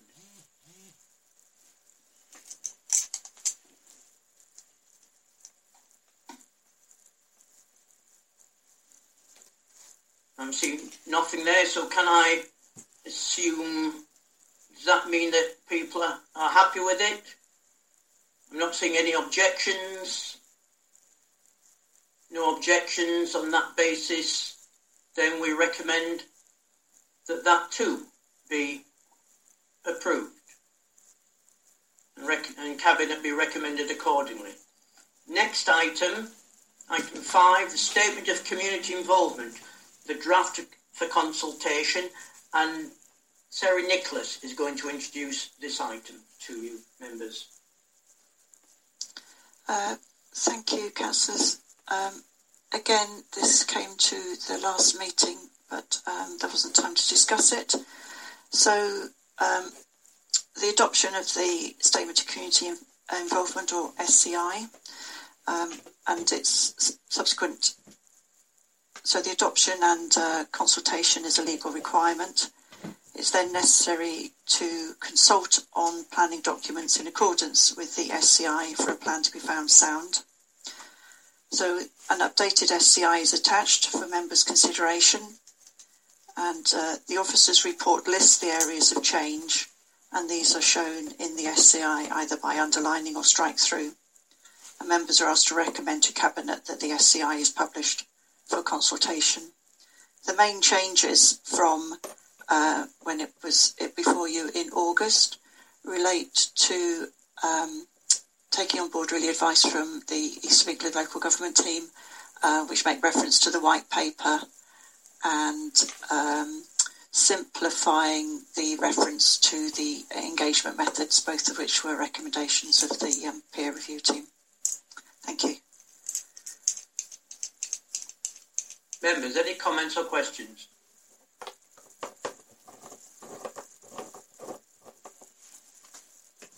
That's resounding no. Um, on which basis? Sorry, Chair. Um, it's getting my mod government, uh, mod gov at the same time. Um, on, if I may quickly, on page 69, it says um, something about the Uttlesford. Oh, here you go. Notice can be found at the following website page, and that's been crossed out. I'm assuming, I just want to double check that we will be having a Uttlesford District Council page of some form that people can um, look at because it's been striked out and that nothing's been replaced. Um, while you're answering that, I'll scroll down to get to my other question, if I may. Uh, yes, so it will be there. In fact, the word website will be the hyperlink rather than spelling the website address out in full, which is a lot easier to read. Lovely. Second, thank you. And secondly, my second question is on page 78. There are talks about engagement on planning applications, and the publicity required says uh, notice in local newspaper, site notice, council website. The difficulty with Uttlesford, of course, is that a lot of areas don't receive any form of local paper or the local newspaper. I think here, here we in Elsdon no, actually, we don't get a local paper. I know C19 um, has stopped some, and people are looking online. So I just wondered what we're going to put in place uh, for in local newspapers. Are we going to look at something along the lines of going into parish magazines?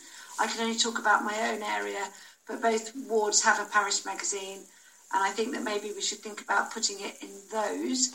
That's probably the most cost effective way instead of sending it to everybody's house.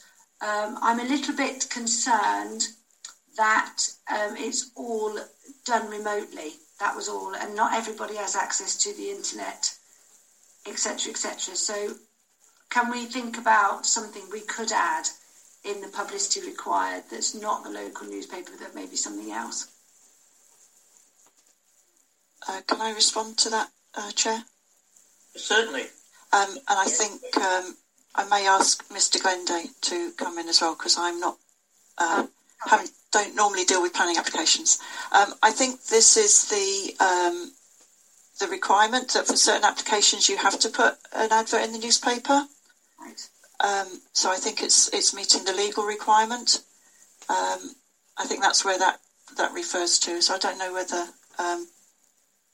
yeah. I, I understand it's a legal requirement. My concern is that um, lots of people don't have local newspapers, so I'm just wondering whether it's too electronically based, but I'm sure Gordon has an answer. Thank you.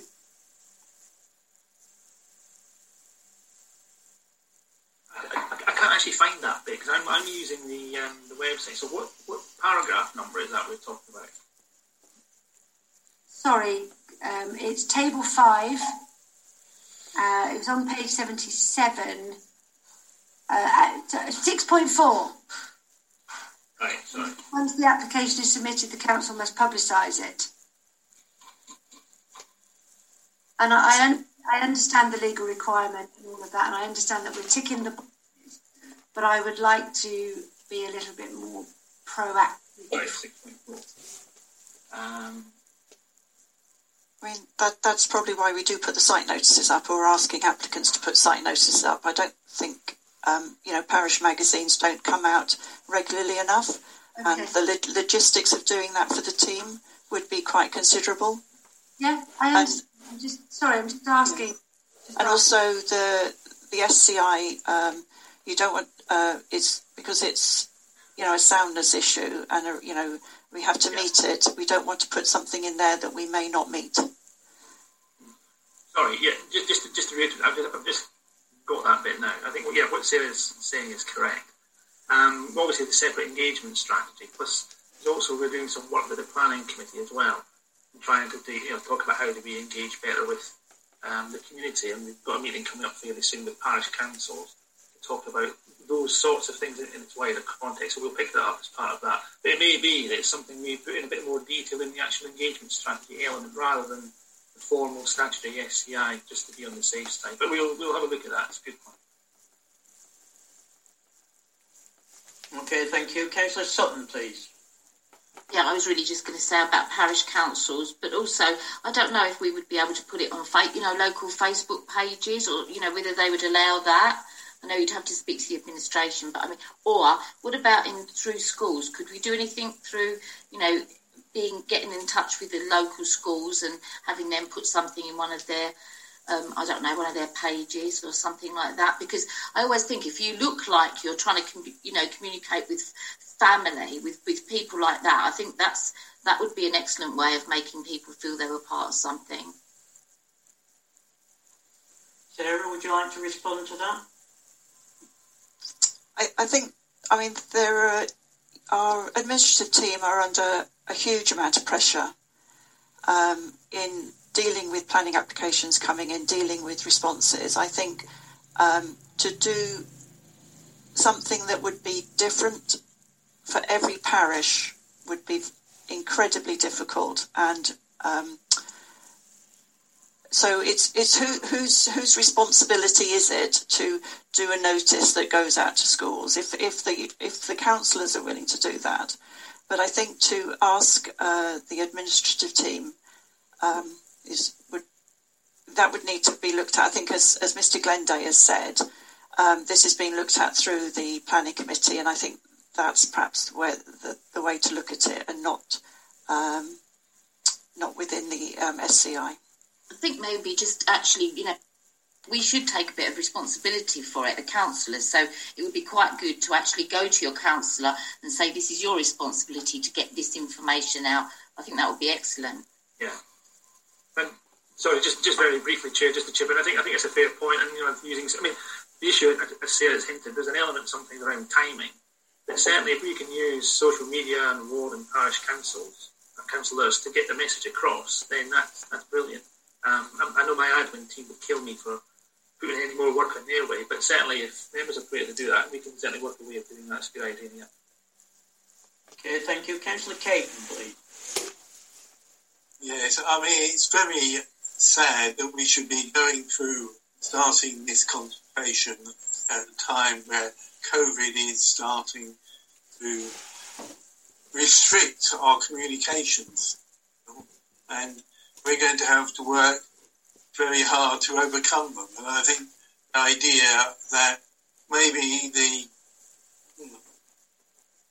com section of the district council provide the councillors with uh, some words which we can all put on village Facebook them uh, and in our own name may well be a way of overcoming, but it will still still exclude those who are not digitally uh, literate, uh, and, and that, that I find extremely disappointing. Yeah, thank you. Councillor Lemon, please. Yes, and I agree with Sarah and with Councillor Sutton. I think um, the system works well now. Parish councils get most parish councils will discuss most planning applications uh, county, uh, district councils can inform people. They can put it in their local magazines if the time is right. And I think most of us probably already do that. So I think it's it's, it's really being done, I think. I would have thought newspapers, district councillors, parish councillors, and the website is, is, is enough. Okay. Thank you, members. Councillor Caton, is your hand up again, or is it not going down? No? Okay, thank you. Members, the recommendation is that the, the group considers the updated SCI and recommends to Cabinet that the document is published for consultation. Are we happy to, to run with that and to make to agree with that recommendation?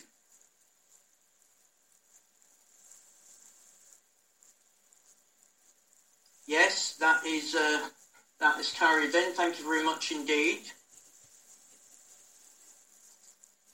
And we move on to the next item, which is item seven, issues and options. Let's talk about, which is going to be introduced by Luke Mills. Sorry, Chairman. Um, community engagement strategy, item six. Oh, sorry, I've missed that. Yes, I do beg your pardon. I'm, I'm ahead of myself. This was deferred uh, from our last meeting, but you were invited members to submit comments to me to pass on to the officers. I didn't receive any, so does this mean that you are all satisfied with the document? Does anyone have any comments upon that?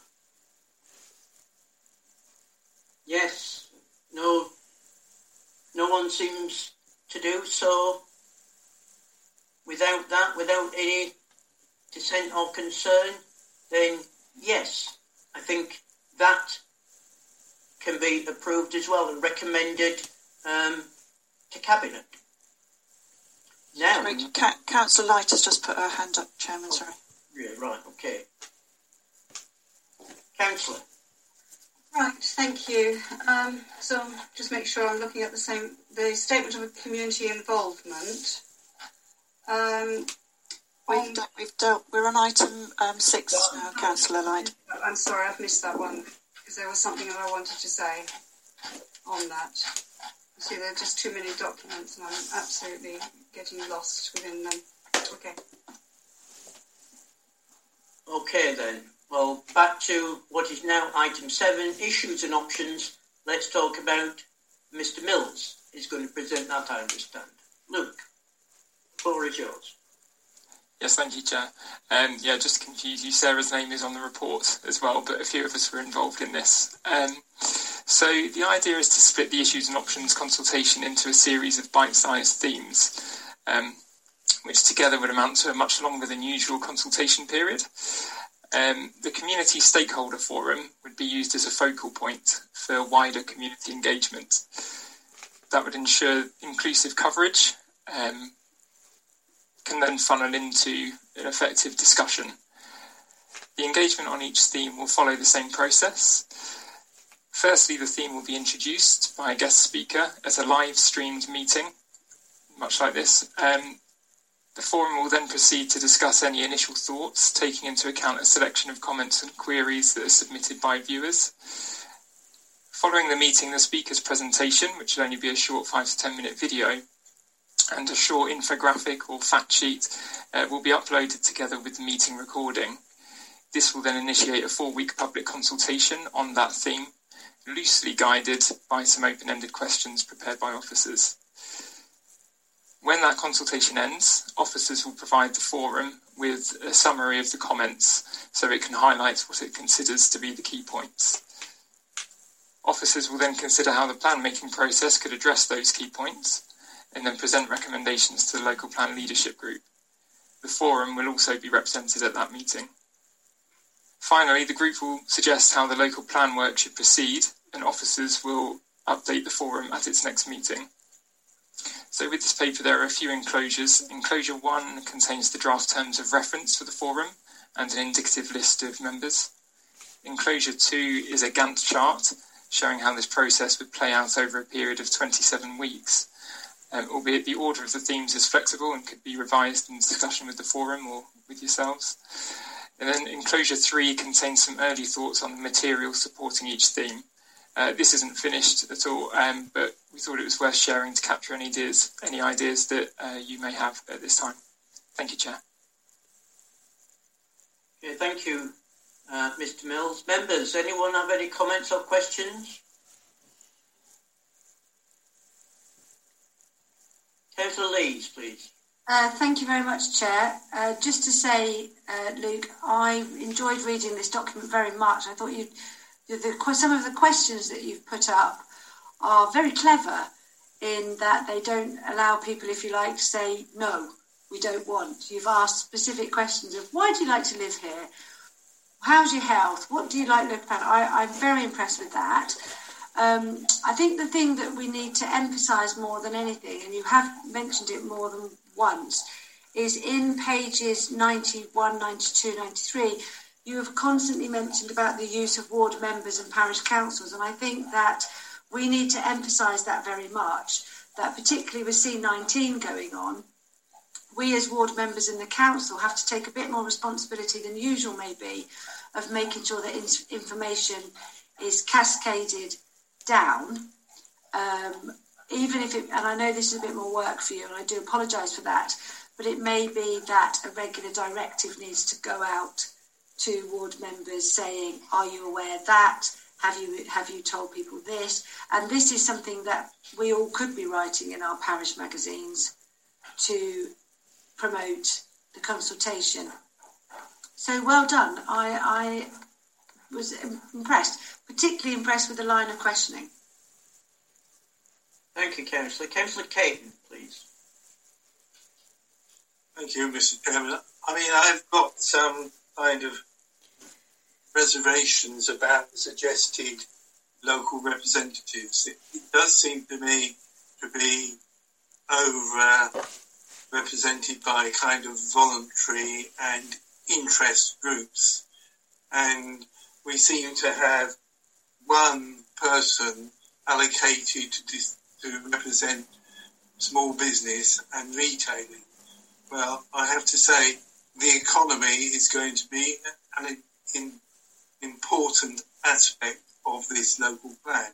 Um, and the future of work is going to be uh, a crucial kind of uh, topic to be discussing because we're, you know, if COVID has generated anything, it has been an increase in working from home, um, with, even with our own staff. Uh, and I, I, I do think we need to be a little bit more kind of adventurous in our title when it says job, jobs, employment and retail. I mean, surely it should be about well, what do you think you're going to be, how you're going to be working, earning a living in 20 years' time? That kind of futuristic uh, view rather than uh, kind of traditional, and oh, well, we've got to compartmentalize um, life into economic life and um, home life and leisure. I, I, mean, I think it's going to be much more fluid in the future. So I would just like us to be a little bit creative in the questions, as uh, Councillor Lees has mentioned. It's got to be very open-ended.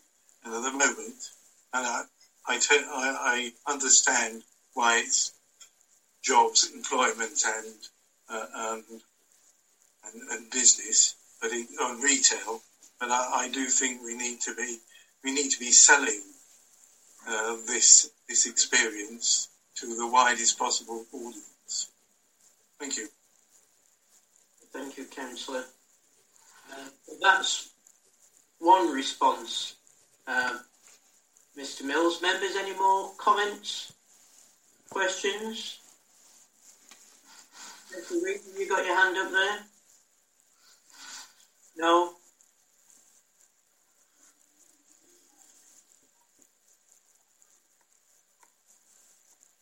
Mr. Reeve? Yeah, thank you. Um, catching up on how it was done last time, was, was something like this done last time, or is this a whole new way of doing business? Because part of me likes it a lot, and um, uh, but the, the the other part of me says, is it going to work? Will we find all the people? You know, get bogged down in the detail, and uh, so what what what experience do we have in, in this type of approach? Mr. Yeah, um, so I mean, I personally wasn't involved the last time, but I can um, at least clarify. So last time around, it would have been a more conventional approach, which is so usually what happens with and options consultation is there's a single document, usually a very large one, um, that then seeks views on, on the content of that document. Um, that would then be within, I think usually it would be a six-week consultation. Uh, colleagues can correct me if, if need be, um, but this is this is a different model that we're we're using here or that we're proposing. So we're splitting what would usually be the content of that issues and options document. Effectively, we're splitting that into a series of themes to allow people to actually in, feel a bit more um, sort of uh, compelled to engage uh, and, and, to get into those. I appreciate the point that Councillor Caton was, point, uh, was making there about themes blending into each other, and that is a really important point and something that would be mopped up at the end of, of the whole process. Um, but it, it's thought to be a way to allow people to really get into different themes. Um, obviously, the, the impact that has is it really does extend the consultation period. The programme suggested here is 27 weeks rather than a typical six week one but it's the idea is about getting that really uh, sort of rich engagement early on to make sure that all things have been discussed while, while all options are on the table before we then start moving forward to draft local plan. So yeah, it is a new a new approach for us. Okay. Thank you. Am I allowed to uh, come back, uh, Chair? Yes, Councillor. Yeah. Thank you. Because really, it was the, um, the the concept of doing each of the themes in series rather than doing some of them in parallel, and uh, and uh, which obviously means that the, the, whole thing takes a lot longer uh, doing it that way. Is, is, is, that because it's going to be the same people doing all of them, or uh, what? What was the logic for doing that rather than trying to be, you know, to squeeze it up a bit more? So I mean, it's yeah, you're right. It's done in series, but it's kind of it's kind of a staggered uh, timetable. So um, before one theme is finished, another one has started. But it's to it's to meet with a two weekly meeting schedule. Then each theme can be discussed separately, and then there's separate consultations that are initiated. So, you know, some people might want to engage in every theme. Um, others might want to pick and choose. Um, so yeah, it, it's to facilitate that, but it's rather than completely finishing a theme before starting another. That, that would obviously take way too long, so it's done in this staggered way, which does then lead to a meeting schedule of every two weeks. Right. And then just one, one last one then, and that's in the in the experience of doing this, because, because yeah, I repeat, I, I like the concept, uh, but as a new thing, do we have the ability to sort of get some experience from the first couple of these things to then uh, change a bit if it if we find that we need to do that. Yeah, I think. I, I would envisage that being the case, that there could be changes. I mean, it would be driven by the forum itself. So I think it's important to emphasise that once this thing's created, it, it has an independent chair um, who, who's already been appointed.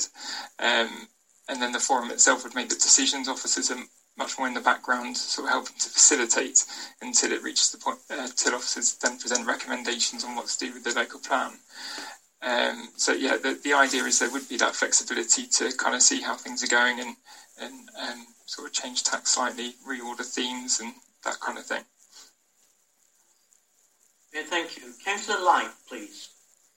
Thank you. Um, I'm looking at page 93, top of page 93 um, at point F, engagement will be fair, and the underneath is written, the council will consider responses to the engagement fairly and objectively, and decisions will be taken on an understanding of the spread of the local opinion. I don't understand what that actually means. Could you explain that for me, please? Thank you. Sorry, I don't actually have the page numbers in front of me. Um, Oh, this, is, this is going. This is going back to the previous item, agenda item. So this uh, Councillor Light has raised an issue from the community engagement strategy. We've moved on, Councillor. We're not on that. How, how, am I, how come I'm missing everything? Where are we now? We're on page. It's in the nineties of the document. The um, the report. It, we're on the agenda item Agenda item seven. Seven. Item seven, and I've gone too far back. Page, please. Because as I said, if I, if I may, Mr. Ch- if I may, Mr. Chair, um, may I suggest, as we've moved on, um, I'm sure you, I'm sure that um, the officers would be happy to answer your questions offline of the meeting. Uh, Councillor Light, as we as we're on item seven, um, I see some nods from the officers here. Yeah, so I'm sure I'm sure they can answer any questions that you may have. Okay. Page 106 now. Councillor Reeve, your hand is presumably still up as opposed to again. Councillor Bagnall, please. Uh, apologies, Chair, because my internet keeps dropping, so uh, sorry for ducking out and ducking back in again. Um, just a quick question for Mr Mills. When, when is this proposed to all start? Yeah, so we're working on starting uh, by the end of October, is, Okay. is my understanding.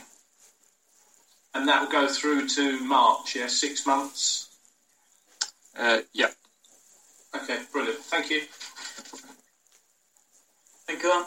I've got two questions. First one for uh, for Mr. Miles.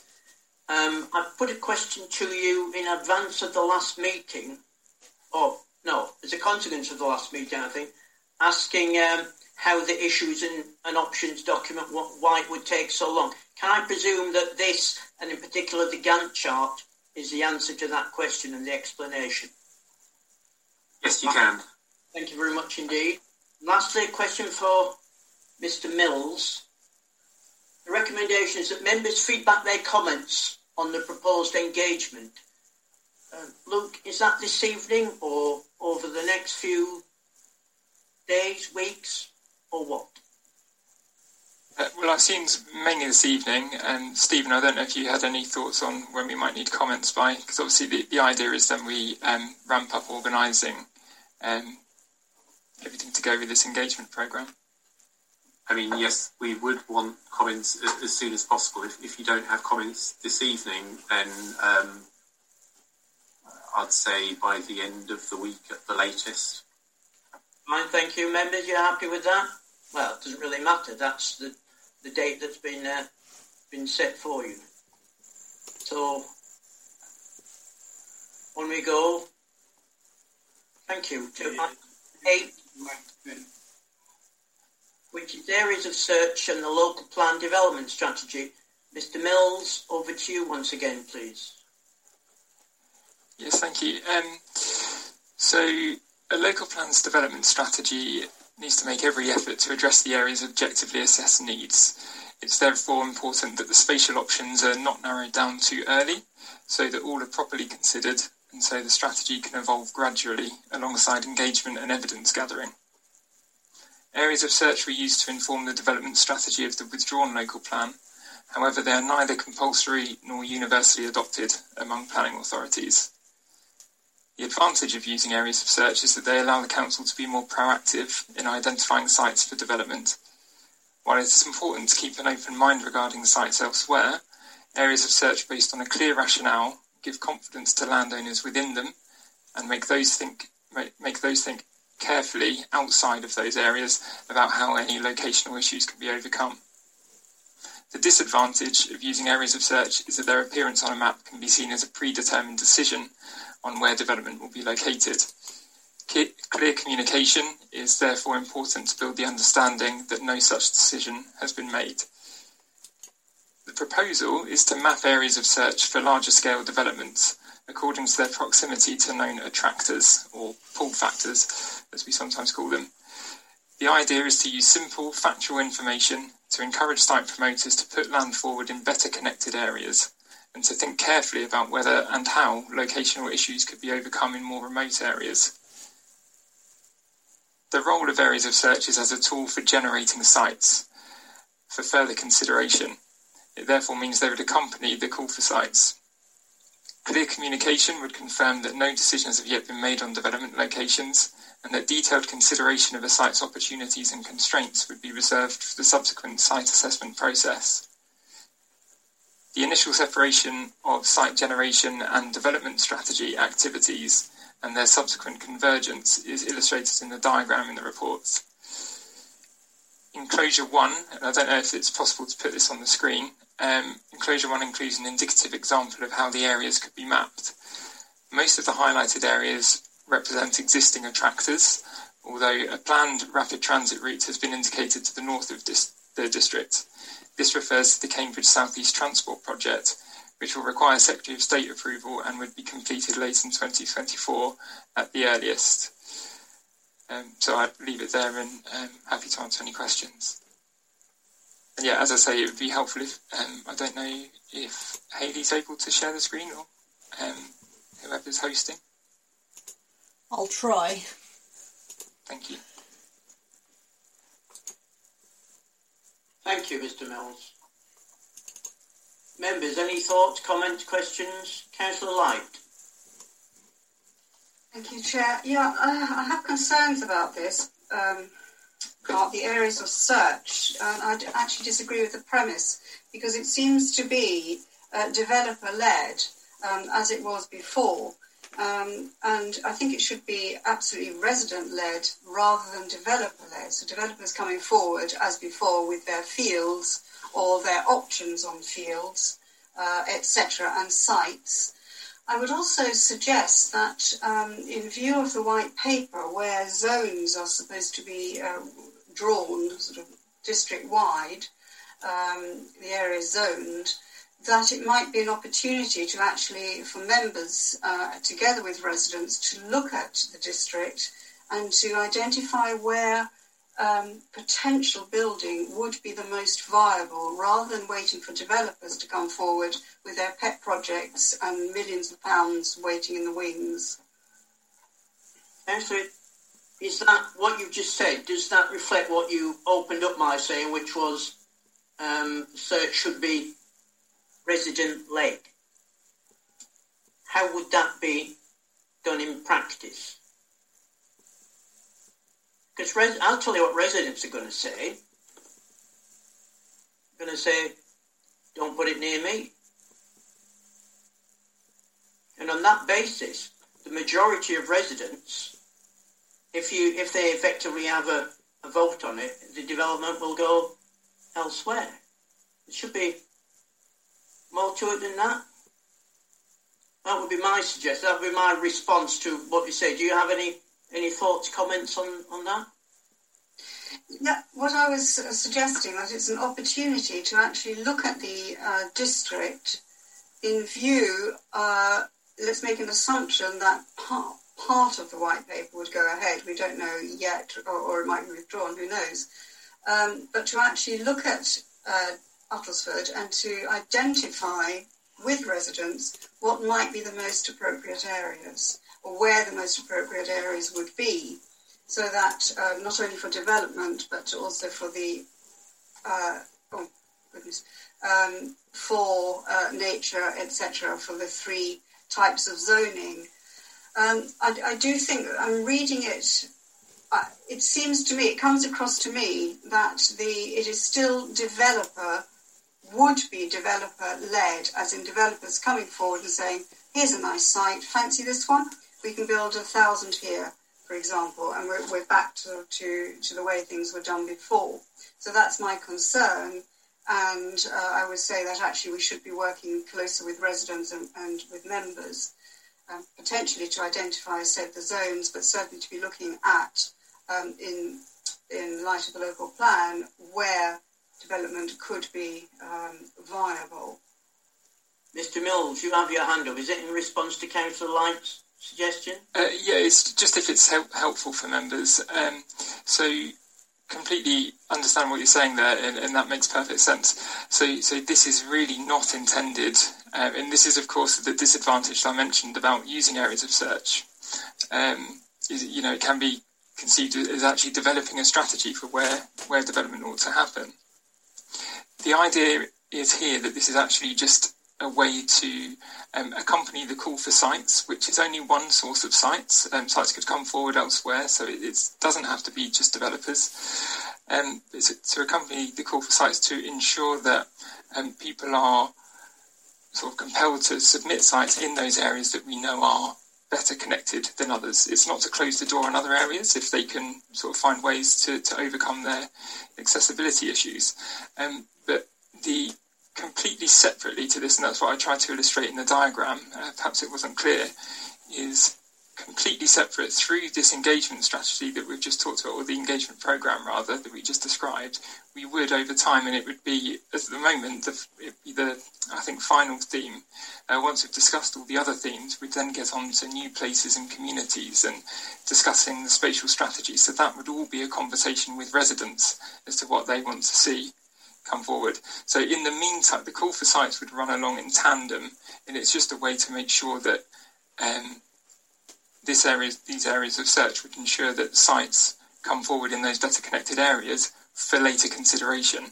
But that later consideration will be taking into account all the comments that we've um, engaged with over that issues and options consultation. Thank you. Councillor Sutton, please.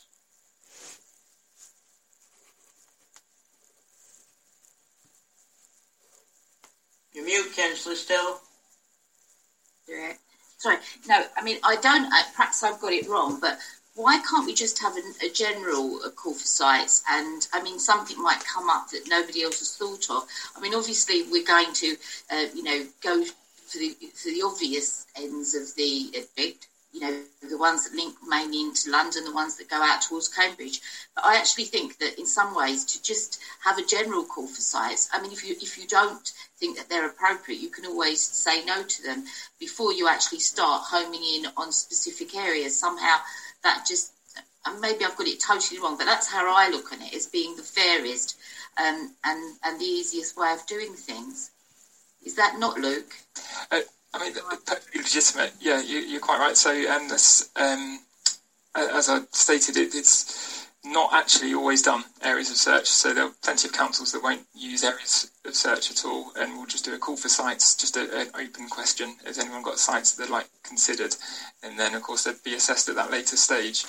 Um, it's it's really is this approach of using areas of search which is up for consideration uh, at this meeting. Um, so if, if, you wanted us to use them, we'd go away and we'd prepare an actual final plan for you to, to look at. But um, it is a completely open question to, to the group today as to you know whether you think there should be a role for areas of search and uh, if we were to use them to use them in this way. But it could just be an open question with no map with areas. I think I think I would like to see the start of just calling for sites and, as I say, see what turns up. And yes, of course, there is there are going to be uh, the places that you consider you've got to look at for all the reasons there. But I just think somehow that seems a, a you know a better way to go forward. And that's that's just my opinion. If I could just add, add something here as well, please, Chair. Um, which is just to explain a little bit about why we've, we're looking at areas of search or as, as a potential of search um, option. As Luke and Councillor Sutton say, it's not something that we necessarily have to do. The, the idea of, of, proposing this approach is, is so that it is less, the local plan is less developer led um, by allowing the council to indicate areas where it considers it, that development would be more sustainable. That allows the council to influence developer submissions either, as, as Luke said, by uh, influencing them to go for the more what the council considers to be the more sustainable locations, or for those developers outside of those locations to think about how they could address the sustainability issues. Now, that's not to say that we have to do it. it it's just one proposal, and it's not to say that the areas of search map before you today is, is the locations we should go for. We we we, um, we welcome any other ideas or, or ideas not to not to go down this route at all. Thank you very much. Councillor Caton, please. Thank you, Mr. Chairman. I'm I'm ambivalent about areas of search because there are pluses and minuses about it, and I mean th- this map doesn't actually indicate where there are areas of constraint like the green belt, and therefore do you actually raise people's hopes that uh, that we'll have a radical restructuring of the areas that we currently protect. Um, the other issue is at, at what stage do we look at it from a settlement hierarchy point of view. You know, there are, the, we've got, according to the inspector, to, uh, or inspectors, to be looking for small and medium sites in the, in the short term. And there are, you know, it's a question of whether there are villages that could accommodate some, some houses to pr- protect their existing services because we cannot continue to expect village pubs and village shops to survive without actually having larger markets. So I, I'm just wondering when we are going to be looking at the, the settlement hierarchy because uh, when we did it in the last local plan, we completely kind of uh, underestimated the the impact it would have on A villages. I think we most probably need to be much more upfront with uh, villages that they're most probably going to take their fair share. Okay, thank you. Councillor Reeve, please. Yes, thank you. Uh, on the map that's here, there was a sort of an, an amber or a sort of brownish colour in, in various places, but also along the um, A120 uh, corridor. What's the what was the significance of that? Yeah, sure. Um, sorry, that's not the clearest from the key because um, it's brown on a grey background. um, so what they are, that's um, proximity to motorway junctions or strategic road network rather. So that's where you've got it sort of up at the top there around the M11 junctions and then down the bottom along the A120. So they're actually, if you, if you look really closely, you would have to look really closely, you'd see they're kind of separate circles coming from each junction around three kilometres radius, I think. So it's just to show proximity to the strategic road network. Or access to it. Thank you. Or access, quite right. So it doesn't follow along the M11 because there aren't junctions along there for the most part. Thank you. No, I, I, I understood that. But there are, there, uh, so there are indeed many more along the uh, the A120, which is why you've presumably done it that way. Correct. Um, okay, as a um, as, as, a rider, what I was I was really wanting to say was that, that personally, I think I'd be in favour of a, of a totally open uh, request for sites. Uh, on, I, I, I, do accept that that means more work in screening out and, and, and sort of uh, assessing the ones that are submitted. But uh, where I feel a bit uncomfortable at the moment is that uh, if we would use this map, or as it is, I would feel a bit uncomfortable with that, basically because um, I, for one, haven't thought about it yet and, and had, you know, my sort of uh, ideas and inputs into that. And as soon as you start, then it would start becoming a self-fulfilling uh, um, exercise.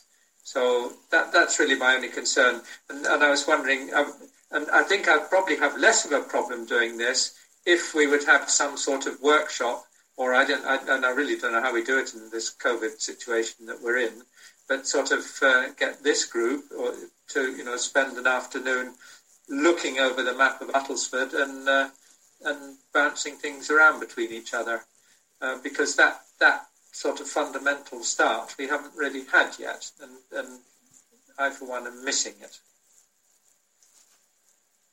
Okay, thank you, Councillor Lemon, please.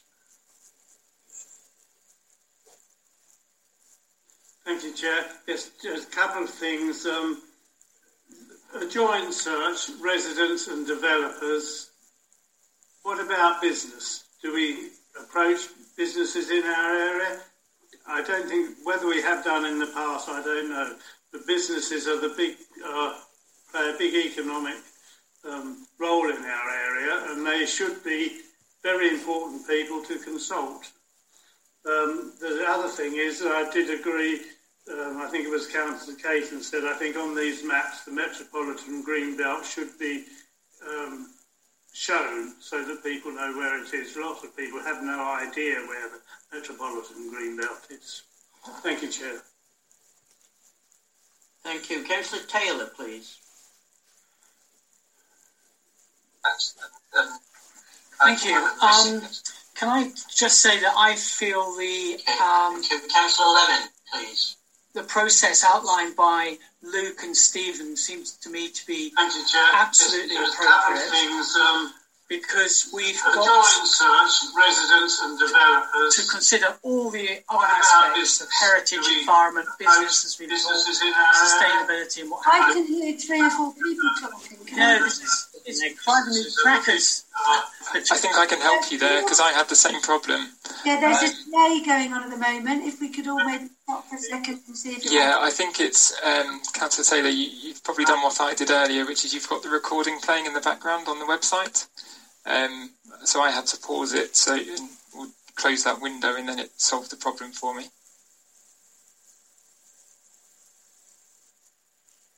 I don't think um, members have the possibility for uh, recording, Luke. I think it's. I had um, I actually I had I a separate window open with the meeting, and then it was automatically playing the meeting, so it's slightly delayed. So I had to close it. outlined by Luke and Stephen seems to me to be absolutely appropriate. Because we've For got joint search, residents and developers to consider all the what about this I'm sad to say. That way, the topic. That's overcome it. But that, that, was when, that was when Mike muted himself. It instantly I stopped. know, I know, but it leaves us with a problem then as to how you can uh, rejoin and with the ability to speak on your own, as it were, without whatever's else is coming through to us. Is there anything you can turn off? You think that might be interfering with whatever's going on? Because it's not, it's not possible. It wasn't possible for us to, to hear you clearly at all. Then. This happened. Sorry, sorry, Chair. This happened before with uh, another Zoom, and they they sort of went out and came back in, and we got rid of that, that noise. So that might have to happen.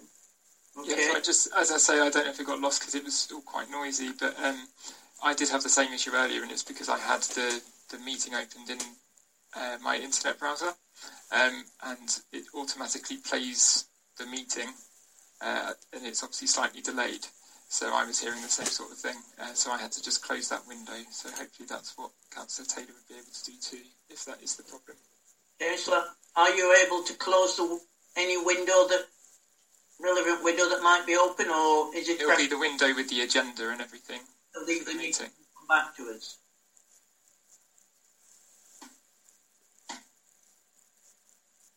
I've lost him now, so maybe he's, he's obviously left us. Councillor Sutton, please. The only other thing that I wanted to add about areas of search is that if we do that, we possibly will end up straight away back with the areas that we looked at last time. And I just think that doing it, just opening up completely, um, gives the opportunity to look that you're actually looking, you know, properly at, not properly at it, but, you know, you're really sort of giving it the opportunity of looking at all of the areas, if, do you- if that makes sense to you. Do you, do you understand what I mean? Yes, yes. Thank you. Haley, can we admit Councillor Taylor, please? Councillor Light, please. Thank you. Um, I was just wondering here about how these call for sites um, is actually going to um, work together with a vision. Um, and I have to say that I mean that's that's quite an important point for me because just sort of calling quite randomly, you know, doesn't mean that it fits within an overall vision which we should have for the district. Um, a couple of other points I'd just like to raise that we should be thinking about um, is around food security and resilience. So we need to be very careful of um, encouraging farmers to uh, give their put forward their farms, for example, and of course protecting uh, environment, biodiversity, and the climate change targets, um, and also providing the services for people. So there, I think there are a lot of issues there that you could potentially put under sort of, you know, environmental and green if, if you so wanted to. Um, but I think, so particularly this issue of, of, around what we might, how we might protect our natural heritage better.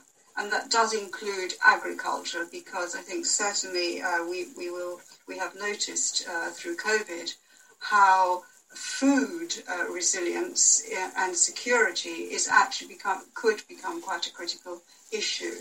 So uh, these are things that I, I would like to see uh, sort of brought in um, and made very explicit, so that really throughout the local plan this is all shouting at us, um, and certainly to incorporate all this within a vision. So how difficult question, uh, I'm aware, Luke, but uh, how would you see that uh, working? Yeah, absolutely. Um, really good point. Uh, so the, the, the, vision would actually be developed outside of this. So the areas of search would just accompany the call for sites, and that would be quite a um, sort of a, a, dry process. You know, there's no vision at that point. There, there's no suggestion of where development ought to take place. Separate to that, sort of at the same time that the call for sites is running, um, we'll have this engagement program that was the previous item, um, and it will be towards the end of that. So once we've gone through all the themes, um, we get into the final one about creating new places and new communities and um, sort of the different spatial options, and that's where um, we start to have those discussions with the wider community. Um, I know the point was made earlier about businesses as well. Absolutely include businesses, um, and it would be to, to discuss where people think, you know, what what is the vision, what is it we're trying to achieve, and, and where might development uh, be best placed. Um, just to say as well, it's really, I really understand the point that's been raised a few times here about constraints being mapped on there as well, and that is something that we had thought of, um, and that was the initial idea. In fact, was to start with these kind of areas that you've seen before you, and then kind of chip away at those with some of the kind of more fundamental uh, constraints, so things like flood zones and uh, sites of special scientific interest. Um, however, it was felt it, you know, this could send the wrong message that we're getting perhaps a bit too specific about where development ought to take place um, a bit too early. And the idea is that it's supposed to be this kind of, um, you know, very uh, sort of standing back and saying we're going to develop the vision later. But this is just something to try and encourage people to bring forward sites in the in the best connected areas, so we have them to consider at the next stage, and it would be at that next stage that we would start to apply all of those detailed um, constraints and, and do those assessments. Thanks for the answer, uh, Luke. I'll just come back if I may. Um, I do think that if you have an overall vision, you, if there is an overall vision uh, to start with, then um, it becomes also easier for people who are putting forward their sites will be thinking, uh, you said about location, you know, accessibility, but if there are then a series of other um, constraints that we want to see, then I think that makes it a lot easier. People will be working within a vision and trying to create that vision together rather than just saying, here's a site and here's another one. You see what I mean? So I would like to, personally would like to see that incorporated already at this early stage. Thank you. Could I just add a... Sorry, Chair, can I just add a little bit on, on the vision uh, as well? Um, Luke has did set out the, the, the thinking there, but um, what I'd also like to add is that by by looking at the development potential development strategies and the vision towards the end of the issues and this kind of long 27 week engagement process, that allows us to look back at what the um, what all the engagement has, has led to. So what everyone said on all the different themes, that allows us to inform the, the vision and, and the potential strategy for the plan. We also, at that point, need to have the, the sites that we're looking at uh, in order to, to develop the local plan. So it, it's kind of a timing issue. We need the sites by the end of the uh, issues and options engagement so that we can look at developing a plan but we don't want to develop the vision too early in the process because we want to listen to what the public ha- have to say so that that can inform our thinking on the vision. So that that's why the sequencing is as it is. Just add that little bit of explanation. Thanks, uh, Stephen. So it's a co-creation process, is what you're saying. Yes, that's right. Thank you, Councillor Taylor, please, if I can. Yes, there you are, Councillor. Welcome back. No, I hope I hope you can hear me without 15 other people speaking at the same time. Can I just say, um, I absolutely concur with what Councillor Light has just said. I was attempting to say the same thing, but I hope that it will be part of uh, the call for sites. Just randomly seems to be to be almost counterproductive. But if it can be part of a parallel um, arrangement of creative vision with um, perhaps visions, sorts of visions for different parts of our um, district.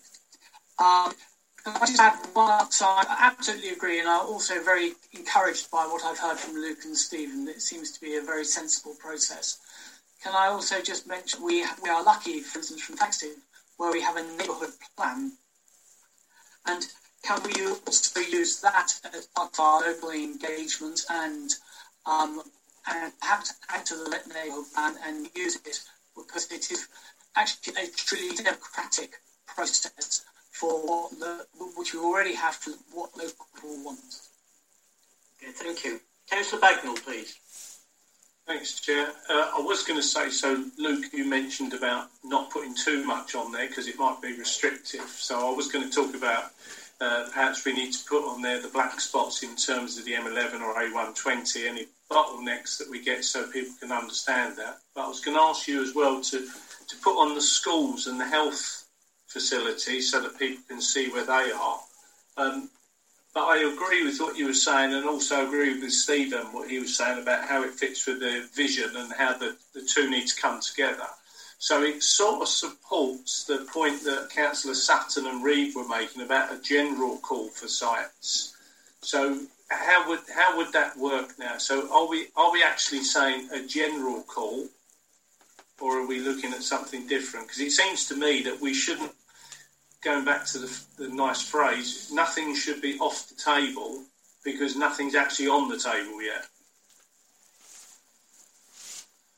Yes, so that's the um, the proposal is um, yeah very much fits with that. So it, it's designed to not get too detailed and too prescriptive about where development ought to or, or not to uh, take place, um, but it's just designed to give, I suppose, go a little bit have a little bit more um, intervention than if we just had a, a, an open call for sites with no map guiding it.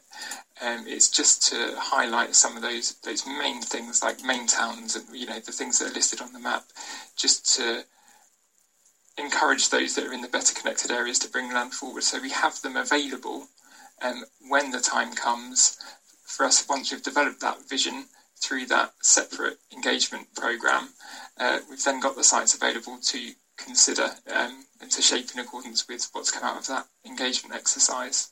But, but surely, surely the argument should be an, an open call for sites. You've got your map, so you can see the ones that are in those locations that would you could instantly assess anyway. But surely it must be an open call for sites because you don't know what other opportunities might come up. It is absolutely open. Yes, you Exactly right. So it's it's not to say that those area um, sites in areas outside of those um, coloured blobs shouldn't be considered. They they absolutely could be considered. They'll get assessed at the next stage. But what it might point out is that if someone's bringing forward a site that's in a more remote area, they probably need to think about: Are they going to put in a big piece of infrastructure to connect to something? Are they going to make sure there are plenty of different uses because they're remote from uh, main service centres and that kind of thing? Um, it's more kind of a prompt for thinking, I'd say. Uh, but yeah, absolutely right. It's an open call for sites. Okay say I'd be dubious about accepting anything instantly if it's put forward. We'd, we'd need to give it some serious consideration. Councillor Lees, please. Sorry to keep you waiting. No, don't apologise. Um, the great thing about going after people is other people have said what you're going to say. Um, but I would like to say that I agree with the call for sites, but this is going along tandem with the call for sites. Um, we didn't do an area of search last time. We just did a call for sites which I think is a bit more developer led in that anybody that's got land available to build, they put it forward. I think if we do um, an area of search ourselves as well and identify that, because no decisions have been made.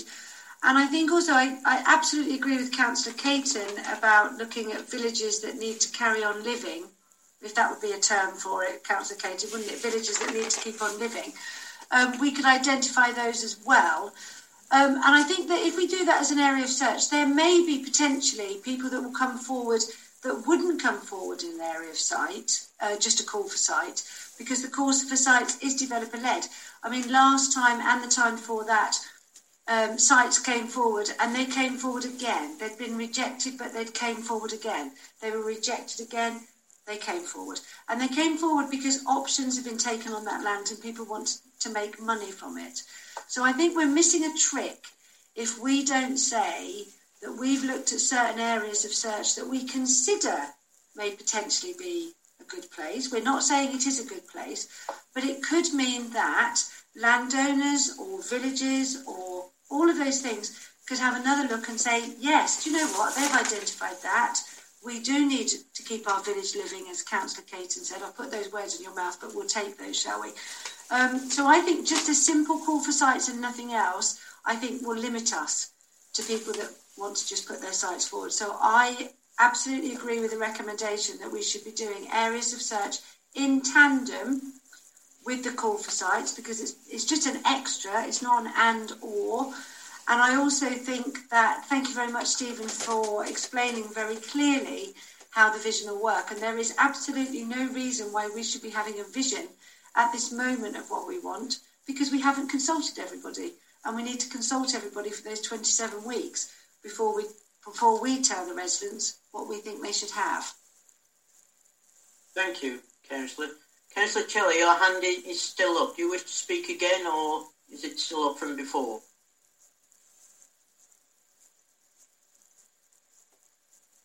Councillor Taylor, can you hear me? No, my hand's up by mistake. I'll take it down. Not to worry, thank you. I have a, a, a, question for the officers, if, if I may. I mean, the, it sounds almost contradictory, but the, the sites, the areas of search are, are quite specific, but they would be, they could change quite dramatically if the, uh, say, the distance, accepted distance from railway stations was to change, was to double, say.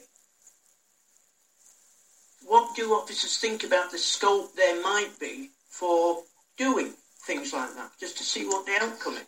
Yeah, so um, the generally speaking, the uh, the areas are done on a two kilometre radius, and that comes from a study about walkability. So that's sort of the maximum distance that people would be willing to walk. Um, so I mean, it's it, the whole point is we're, we're trying to say we're not specifying exactly where development ought to come forward, and you know it is open for sites to come forward outside. But I think all we could do is be clear about what the assumption is that's being used. Um, so yeah, that's simply where it comes from. It, it's a two kilometre radius uh, based on walkability. So if you were keen enough to, to ride a, a bicycle, that would increase presumably. Or depending if it was a November morning and the wind's blowing and it's raining and whatnot. But likewise, buses could, if you're on a bus route that is, um, which is a reasonable one, I won't define reasonable, but if it, one gives you ready access to the station, that might become quite attractive then perhaps. So what I'm what I'm asking is there might be certain other factors that could perhaps vary these areas of search perhaps quite dramatically. Absolutely right, and so there's no right answer as to how they ought to be drawn. Um, but as I say, I think the approach is to um, and obviously it would have been helpful if I'd laid it out perhaps, but you know, it, in publishing the um, the map, it be made clear that it's done on a two kilometre walkability radius.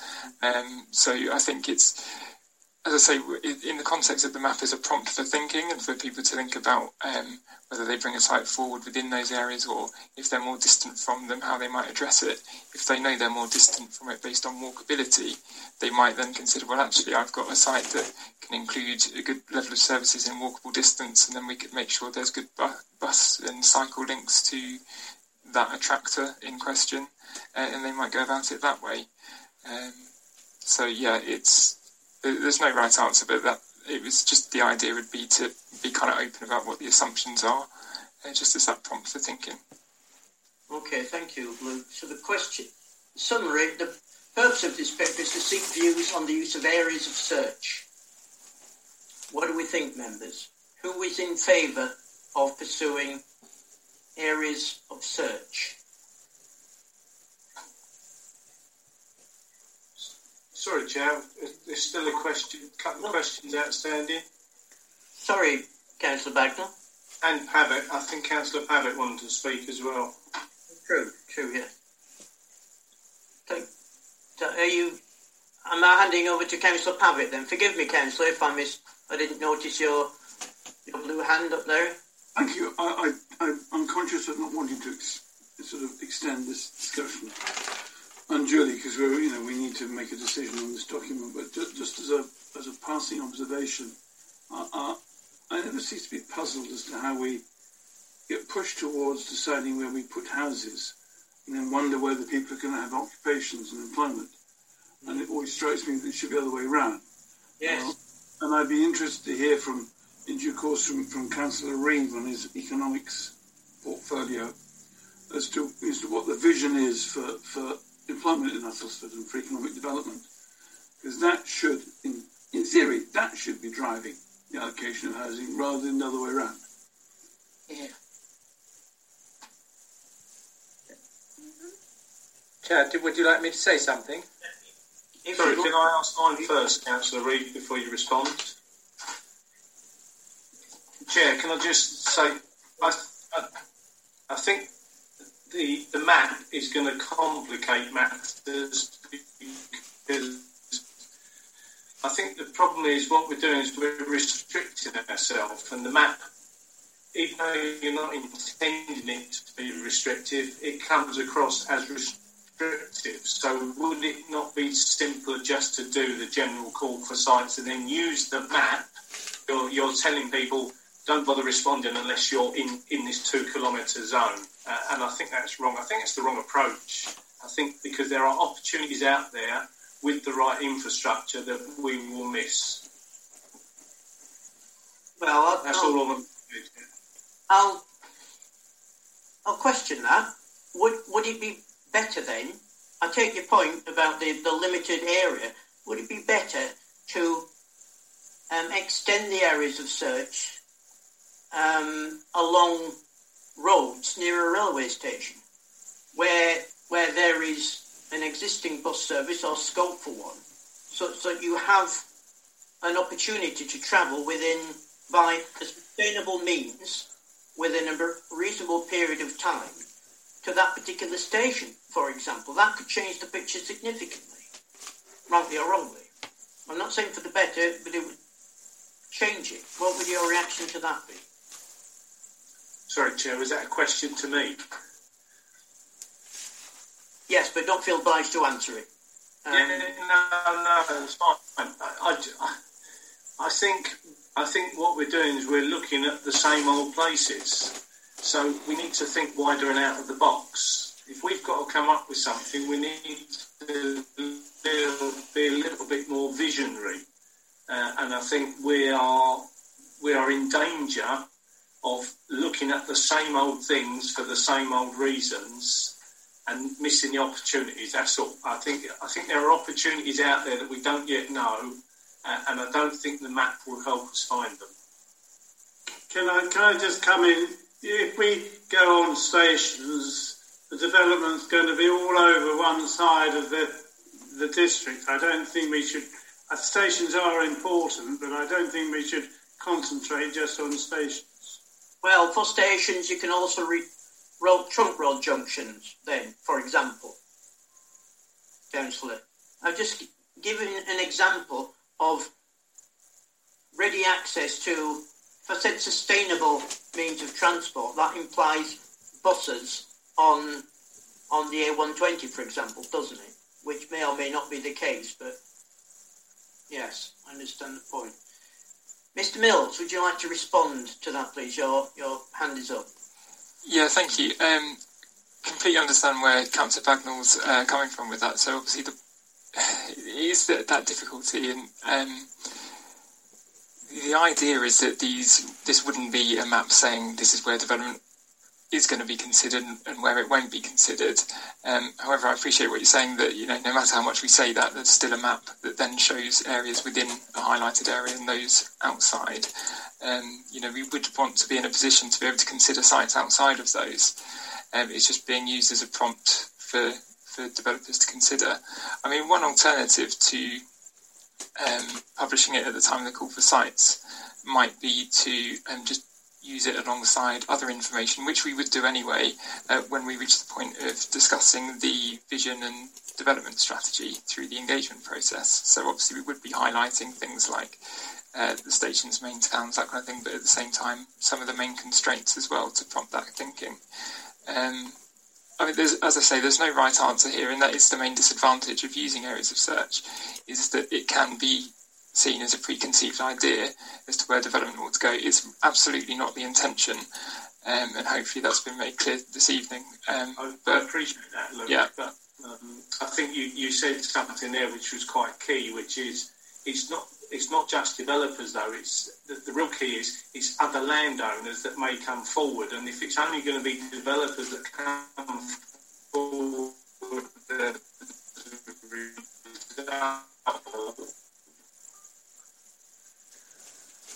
We've lost you. The same problems that we've had over the last 10 years over the next 20 and 30 years. So we do need to think differently. We've lost you, Councillor. I'm, I'm just saying that we do need to think differently we still we just use developers putting their land forward, then it'll be the same stuff that we've had in the last 10 years over the next 30 years. Just why did you and don't make it from the fact that I can't hear what you're saying. I'm sure no one else can either. So, Councillor Light, please. Yeah, thank you. I managed to get a couple of words of that, but unfortunately not a lot. But um, I think that's absolutely right, is that we need to rethink, and uh, Councillor Pavitt as well raised this thing around uh, businesses, that um, if we come away from thinking that people in the next 20 years are going to continue commuting into London, we need to rethink this. Yeah. Because, um, which means also rethinking the roads. Uh, that have to be close to roads, etc. I think the concept, uh, for example, amongst new concepts of the 15-minute city is quite is a good one because then that uh, within 15 minutes walk, one five, you would find your school, your shops, your pharmacies, etc., etc., all your community work. So, so we, we start to create sm- bubbles, to use the uh, the popular word, um, that can then be linked. Um, but we need to come away, as said, from this uh, idea of we have to be close to the station because why? Are we all going to continue commuting to London or to Cambridge? I don't think so. Um, there's home working, etc., etc. So they're going to be a, businesses are going to look quite different, and work employment will look quite different. And if we do repeat the same things, as I think um, Councillor Bagnall was trying to say, then uh, we, we will get the same results. Keep doing the same things, you get the same results. And we do need to think, ha- have a fresh think about how we're going to go about calling, uh, doing areas um, of search, etc. And that, in a way, I suppose, is why if we start with some clear vision and then the detail can be co-created with residents, but whatever that is. So uh, I would suggest that we uh, perhaps put some more thought into this and give some more detail to the areas of search um, as a document and give it a little more detail with what everything that we've been saying today would be my proposal. I hear what you say. I'm going to ask um, Mr. Miles to comment on that, but not just yet, because uh, I've been remiss. I missed the opportunity beforehand. Um, I knew it was there, but uh, say forgot it at the time. we've been meeting for two and three quarter hours. We've yet to go on to the item which has to be dealt with tonight anyway. So, members, are we happy to continue on the basis that we are hopefully very nearly there? Yes, thank you. Stephen, you're, you're, you wanted to speak. Yes, so just to um, hopefully assist members um, and, and the points that Councillor Bagnall and uh, Light were, were making. So, in, in addition to thinking about whether we should use the areas of search approach at all to, to support the, the call for sites. there's also another way of thinking about it, another potential question is the areas of search which officers have put before you in this map, are, are they the right areas of search? So we could still have the areas of search approach, but, but look at um, different criteria, different areas. Um, so that, that might be a different way of thinking about it. Indeed, indeed. Councillor Pavitt, is your hand still up or up again? Apologies, I must take it down. Okay, not to worry. Councillor Lees, please. Uh, thank you, Chair. Um, I'd just like to answer Councillor Bagnall's point about we mustn't do the same thing again. Well, the same thing we did last time was we just did a call for sites. That's exactly what happened. Uh, we did a call for sites, nothing else. Sites come forward. We pick. They the, the sites were picked that they thought. So if we're going to do it differently, I don't think a call for a call for sites um, would um, would be doing exactly the same. So I think we do need to look at it a bit differently next this time. Um, so doing not just the call for sites. Uh, as I said earlier, I think an areas for search gives people indication they should come. If I go to Councillor Pavitt's point about economics and stuff, not and stuff, I don't mean to say it like that.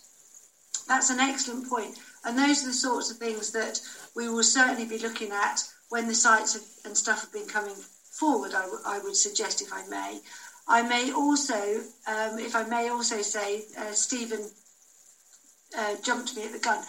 Uh, going back to Councillor Reeves' point of having a little workshop, um, I think that's an excellent idea of having a, a pre-meeting, if you like, a little work, a talking workshop that we can bounce off ideas and ask the questions that uh, we're maybe unsure or we're not sure of asking. But a workshop of bouncing ideas on the area of search, have we got them right, I think is an excellent one. And I still consider that we should definitely do the areas of search and the call for sites in tandem because I feel that last time the call for sites just gave us what the developers offered. Please, I, I, I must agree with you on that. Stephen, you wanted to comment. Uh, I did. I just wanted to um, to correct something that Councillor Lee said there. S- sorry, but um, I, th- no, no, please, please. uh, I, I think we did actually use areas of search last time, Oh, um, did you? Oh, I apologise then. but but it, it was different areas of search. So the areas of search that have been put, proposed to you today are not the same as areas of search before. Okay. Before it was um, going to a much smaller scale around lots of little villages as, as well. Sorry, I did. I do recollect that now. I do apologise. Councillor Bagnall. Thank you, Chair. I've had to go to my backup device. Um, this is a perfect example of um, how things are promised and then not delivered. This internet in the rural location is awful. Um, so the point I was trying to make was, and apologies if you didn't quite get it, was it's important that it's not just developer sites that we get. Yes. You're going to get. But we got that message. I did anyway, and I can't hear. So that's fine. I agree entirely with that. Councillor Reeves, please. Thank you. I'm, I'm getting slightly confused, and I, I know I do get confused. Uh, the difference between the areas for search and the calls for sites, because I'm hearing now that we do them both in parallel. So is the so to the public or the the community, are we going out saying sorry, with a general call for sites, and then the areas for search is an overlay that we as a team put on top of that, or does the uh, uh, area uh, search also get sent out? I'm getting I'm Okay. getting confused because I Yeah. I would be I wouldn't be confident with putting out a, a map of this nature now out now because I think it does will drive a certain sort of uh, pre-selection, whether we like it or not. I think that will happen. Uh, uh, but on the other hand, I, w- I would like getting the call for sites done quickly, so I wouldn't want to hold it up. And that's one of the reasons I'd like just to get going with the, an open call for sites without the area for search. Yeah, so to, to answer that, the um, the areas of search would be uh, intertwined with the call for sites. It would be part of the call for sites. It would be published um, at the time of issuing that call. Um, so it's but where the distinction is is between that being the call for sites process guided by the areas of search, completely separate to the formation of a development strategy, a vision and a development strategy that would be done through the community engagement program that we outlined earlier.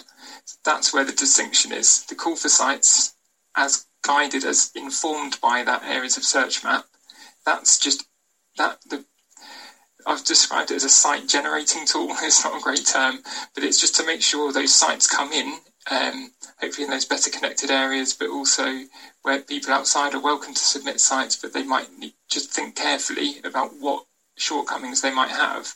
Those sites just come in um, with absolutely no indication from us as to where development ought to happen or what our vision is.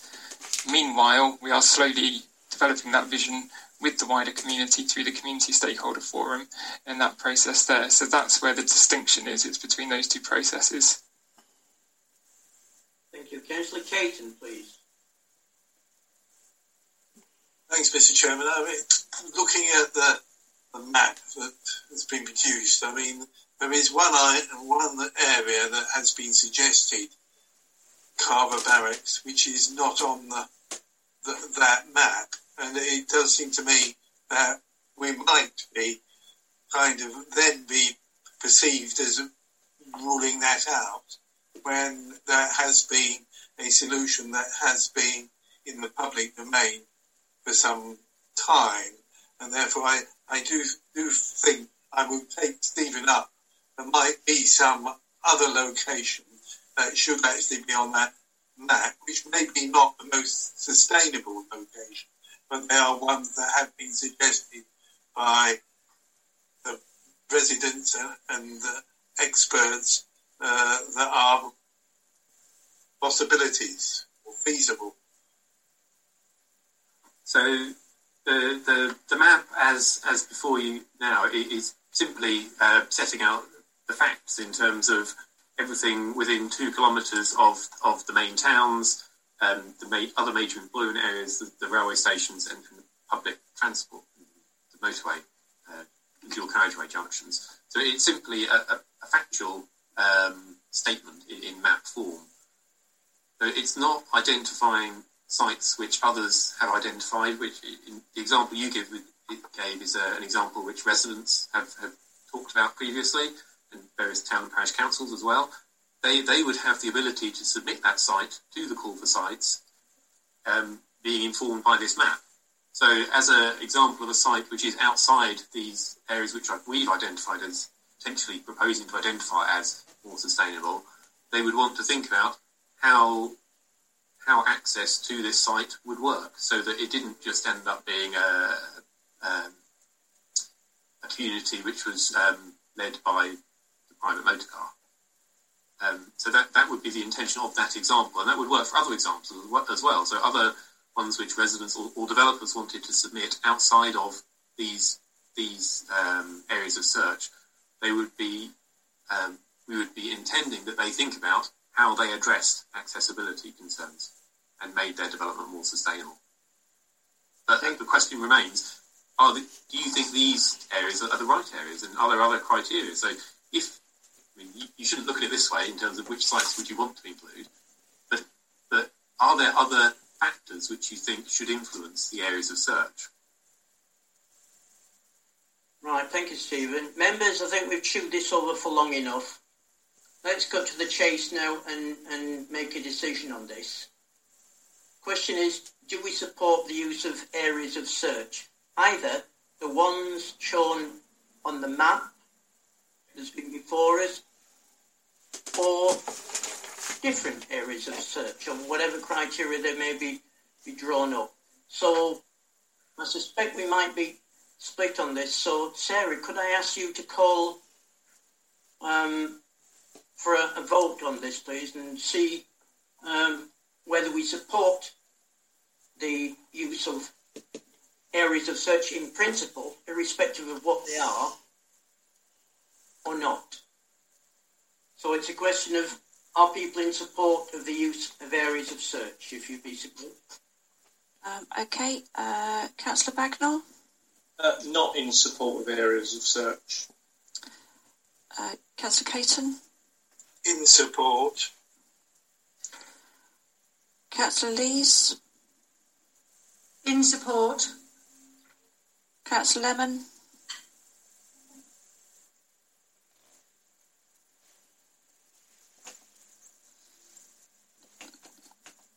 Sorry, not in support. Councillor Light? Not in support of these as they stand. Councillor Pavitt? In support. Councillor Reeve? In support.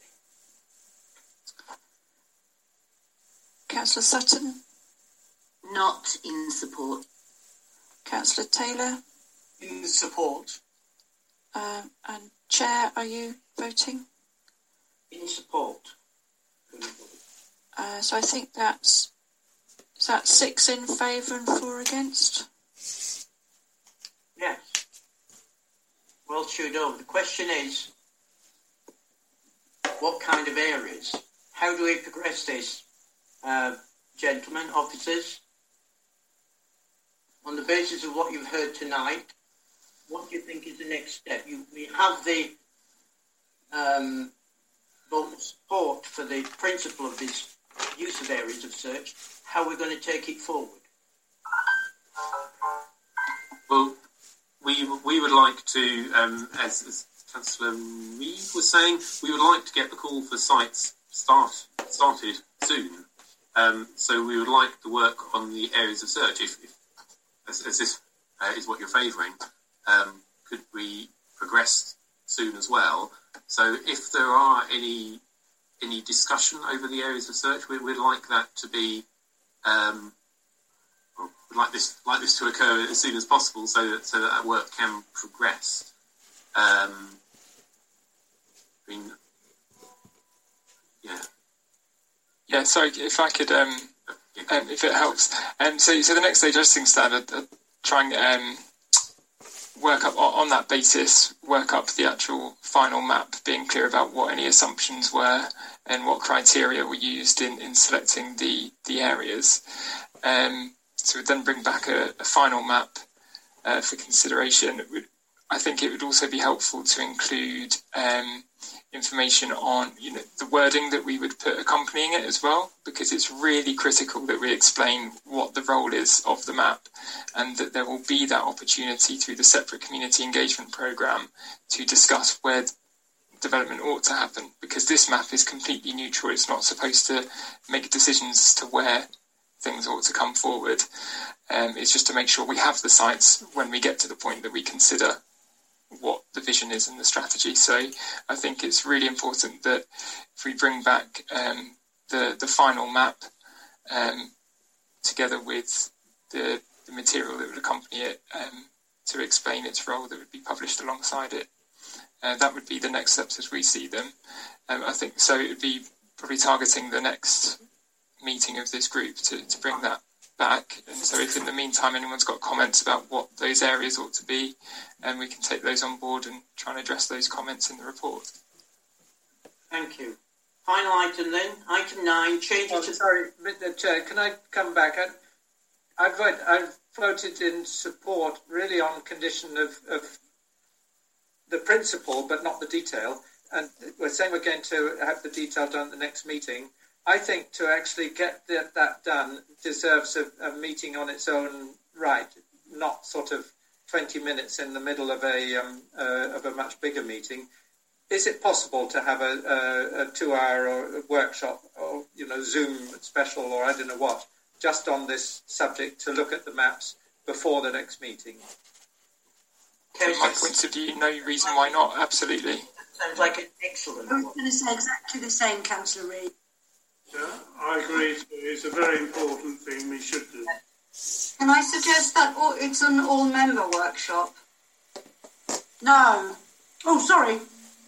Uh, may I suggest that it can't be an all-member workshop because that's too many people, and this is the LPG, and we're the ones that made the recommendation. 30, 30 odd councillors discussing that site map.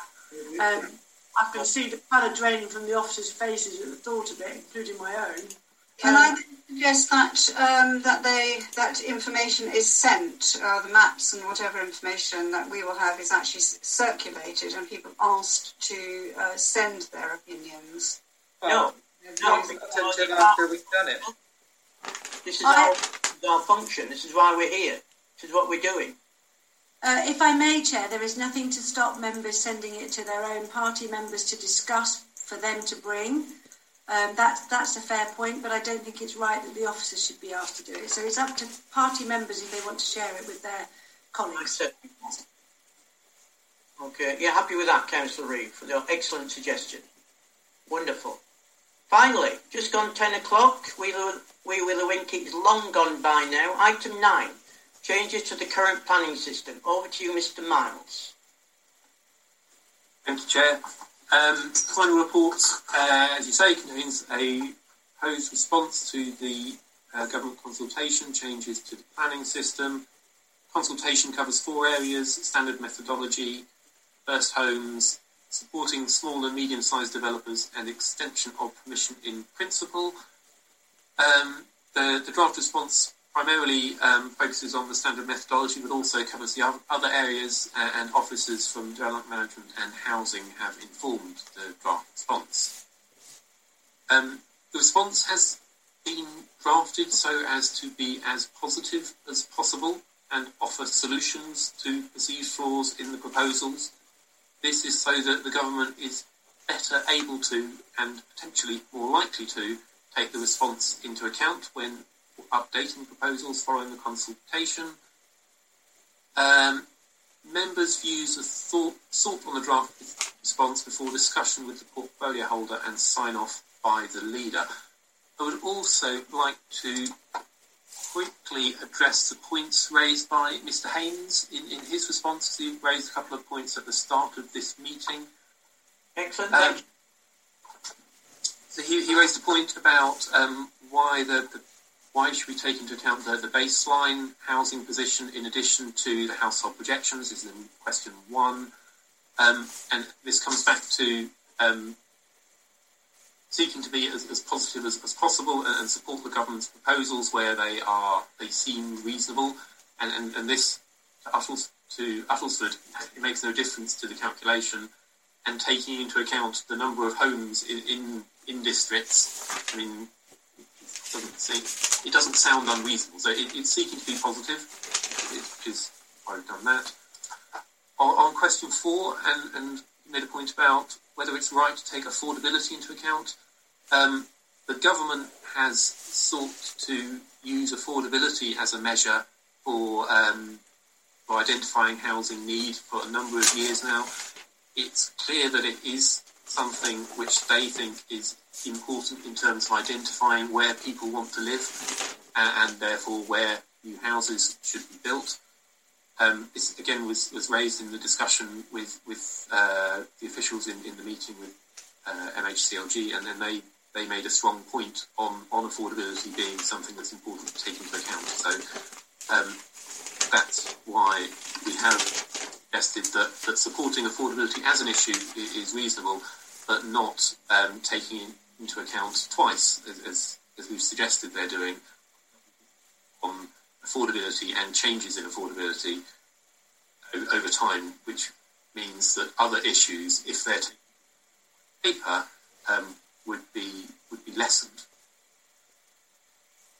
And then you made a couple of points further on question 14. Ah, yes, exception sites um, and the potentially being able to take into account, uh, include market housing in, in exception sites.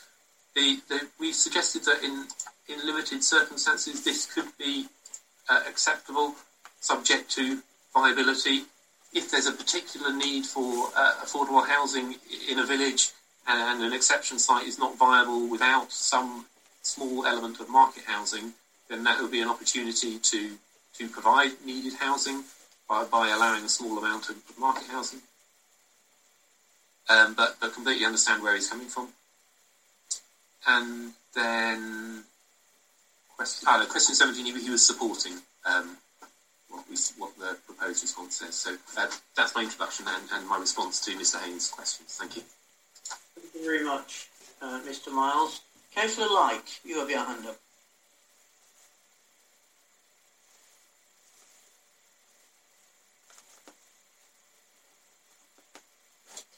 Forgot to unmute, sorry. Um, I'd just like to make four comments. I do agree with uh, what our public speaker actually said. Um, that, that was right. Um, I have said this before, but uh, because we're commenting now on the local plan, um, the proposals, I would uh, say that the um, algorithm is flawed, and I'd like to, to see that included. Uh, I didn't spot it very clearly. I know you're trying to be positive, Stephen, but you might as well be, be clear. Um, sometimes being too subtle doesn't help because people don't see the point. Um, that the current methodology of 706 is, is also um, actually incorrect, as if we use the population forecasts uh, which have just been published by Essex, that it actually comes to less than 300 uh, households per annum, which is a huge difference to 1,231, which the government is proposing.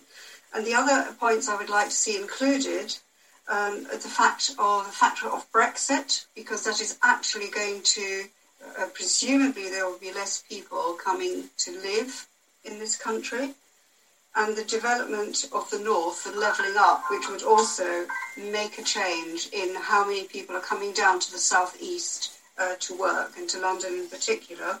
And the fourth point is um, are actually the changing patterns of work, as we have already noted on the previous item. So if you could include those, that would be great. Thank you. Mr. Miles, what's your response to those comments? What's your knee-jerk reaction, dare I say, for want of a better word, although it sounds very unprofessional. Forgive me for that. Um, so on those points, on the algorithm is, is flawed and, and being clear on that. I mean, the response to the proposed response to question four do, does suggest that it that it, in effect the formula is is flawed because it's suggesting that it, it's double dipping on, on affordability as an issue. I mean, it can certainly be included uh, a statement to that effect to say that the, the, the formula is flawed, etc.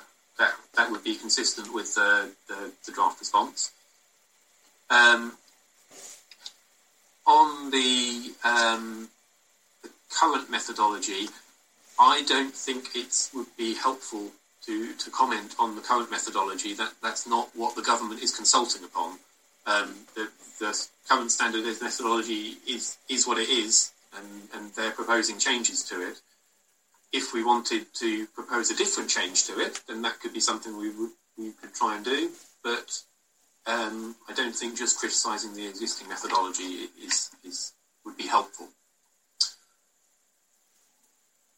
On the reference to Brexit, again, if well, I'm not sure well, I'm not sure there is much clarity on um, on the impacts of Brexit in in Uttlesford or, or elsewhere, and so it would be difficult to helpfully say how the um, the calculation could take into account Brexit. I mean, you could add a statement to say that they should think about it, but I don't see how they could or, or, or how they could take that into account.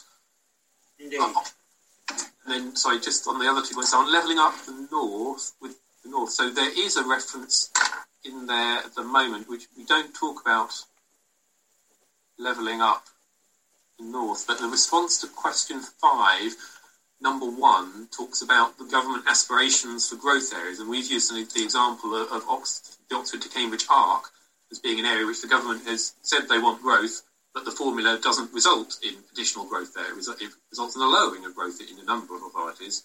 So it doesn't seem to be consistent with government policy. And we could add a further example there about the levelling up of the north, because again, that's something the government's talking about. And how does the, the formula deliver on that proposal? So that's something that, that could be added and be consistent.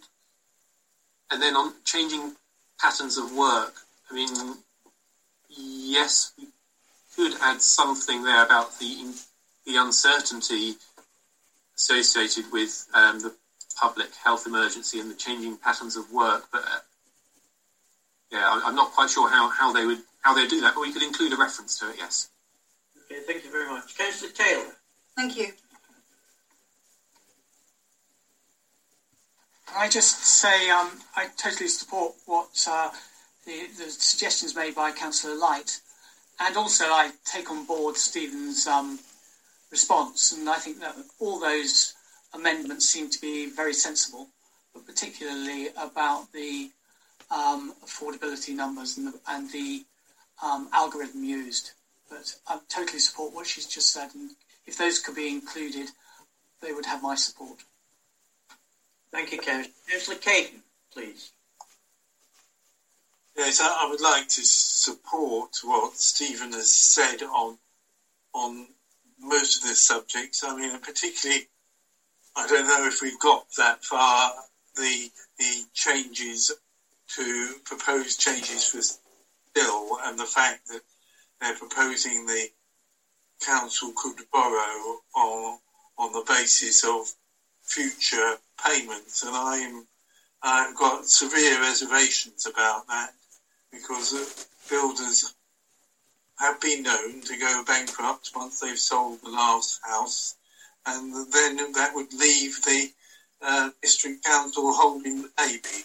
Uh, and I do think that is an extremely flawed um, suggestion. Uh, you know, I would maybe toughen up uh, Stephen's um, suggested, which is rather uh, say there would be, would I think you say something along the line that it would create problems further down the line. Well, I think it, you know it, it's going to cause financial issues for councils if if um, developers do kind of go bust along the process, then we're going to be left with uh, the cost of infrastructure, uh, and, and, I don't think we can can actually afford that or should approve that. Thank you, Councillor. Mr. Miles, what's your re- response to that?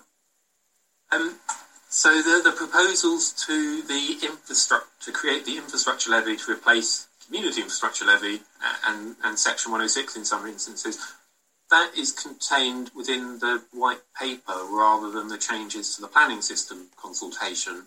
Um, and we'll be bringing a report uh, with a draft response to, to this group uh, in October uh, for comment. So it's the other consultation.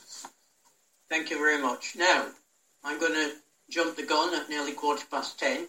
The recommendation is the group notes and comments upon the draft response would I be right in thinking that we are minded to, well, note it and comment that we, we welcome um, Stephen and his fellow officers. And Stephen, I'd be grateful if you could pass my thanks on to uh, your fellow officers as well that have contributed to this uh, very clear and comprehensive uh, response. And say we, we welcome that subject to the comment to the amendments that you yourself have, have just suggested. Members, what do we think about that? Are we happy with that? I'll take that as a great big resounding yes, Stephen. So thank you very much indeed um, for that. Members were there. I thought the last meeting was a long one. We've beaten it, but only by four minutes. Sorry, Chair, could I could I just uh, say something for clarity as well on, on yes. what we're doing with the draft response? So, as I, as I said at the start of the item, I, am meeting with, with Councillor Evans tomorrow to, to discuss the response and, and, and uh, discuss how the conversation here tonight. Um, it will then, uh, so then following discussing it with, with portfolio holder, it will be signed off by the, the executive, uh, uh, through executive decision by, by the leader of the council. Um, so there's potential for change through, through those things, but I, I just wanted to be clear that we That- will. That's fine. You have our comments. Councillor Evans may or may not support them. You will find out uh, when you when you meet to discuss. Okay. Thank you very much, everyone. Thanks very much to the officers, especially for all their hard work. Yeah, for all the staff for staying here till whatever time it is. I'm sure you're still awake, even if it's only just. But well, done. well done all. Thank you so much. Thank you, everyone. Good night. Bye bye. Thank you. Bye.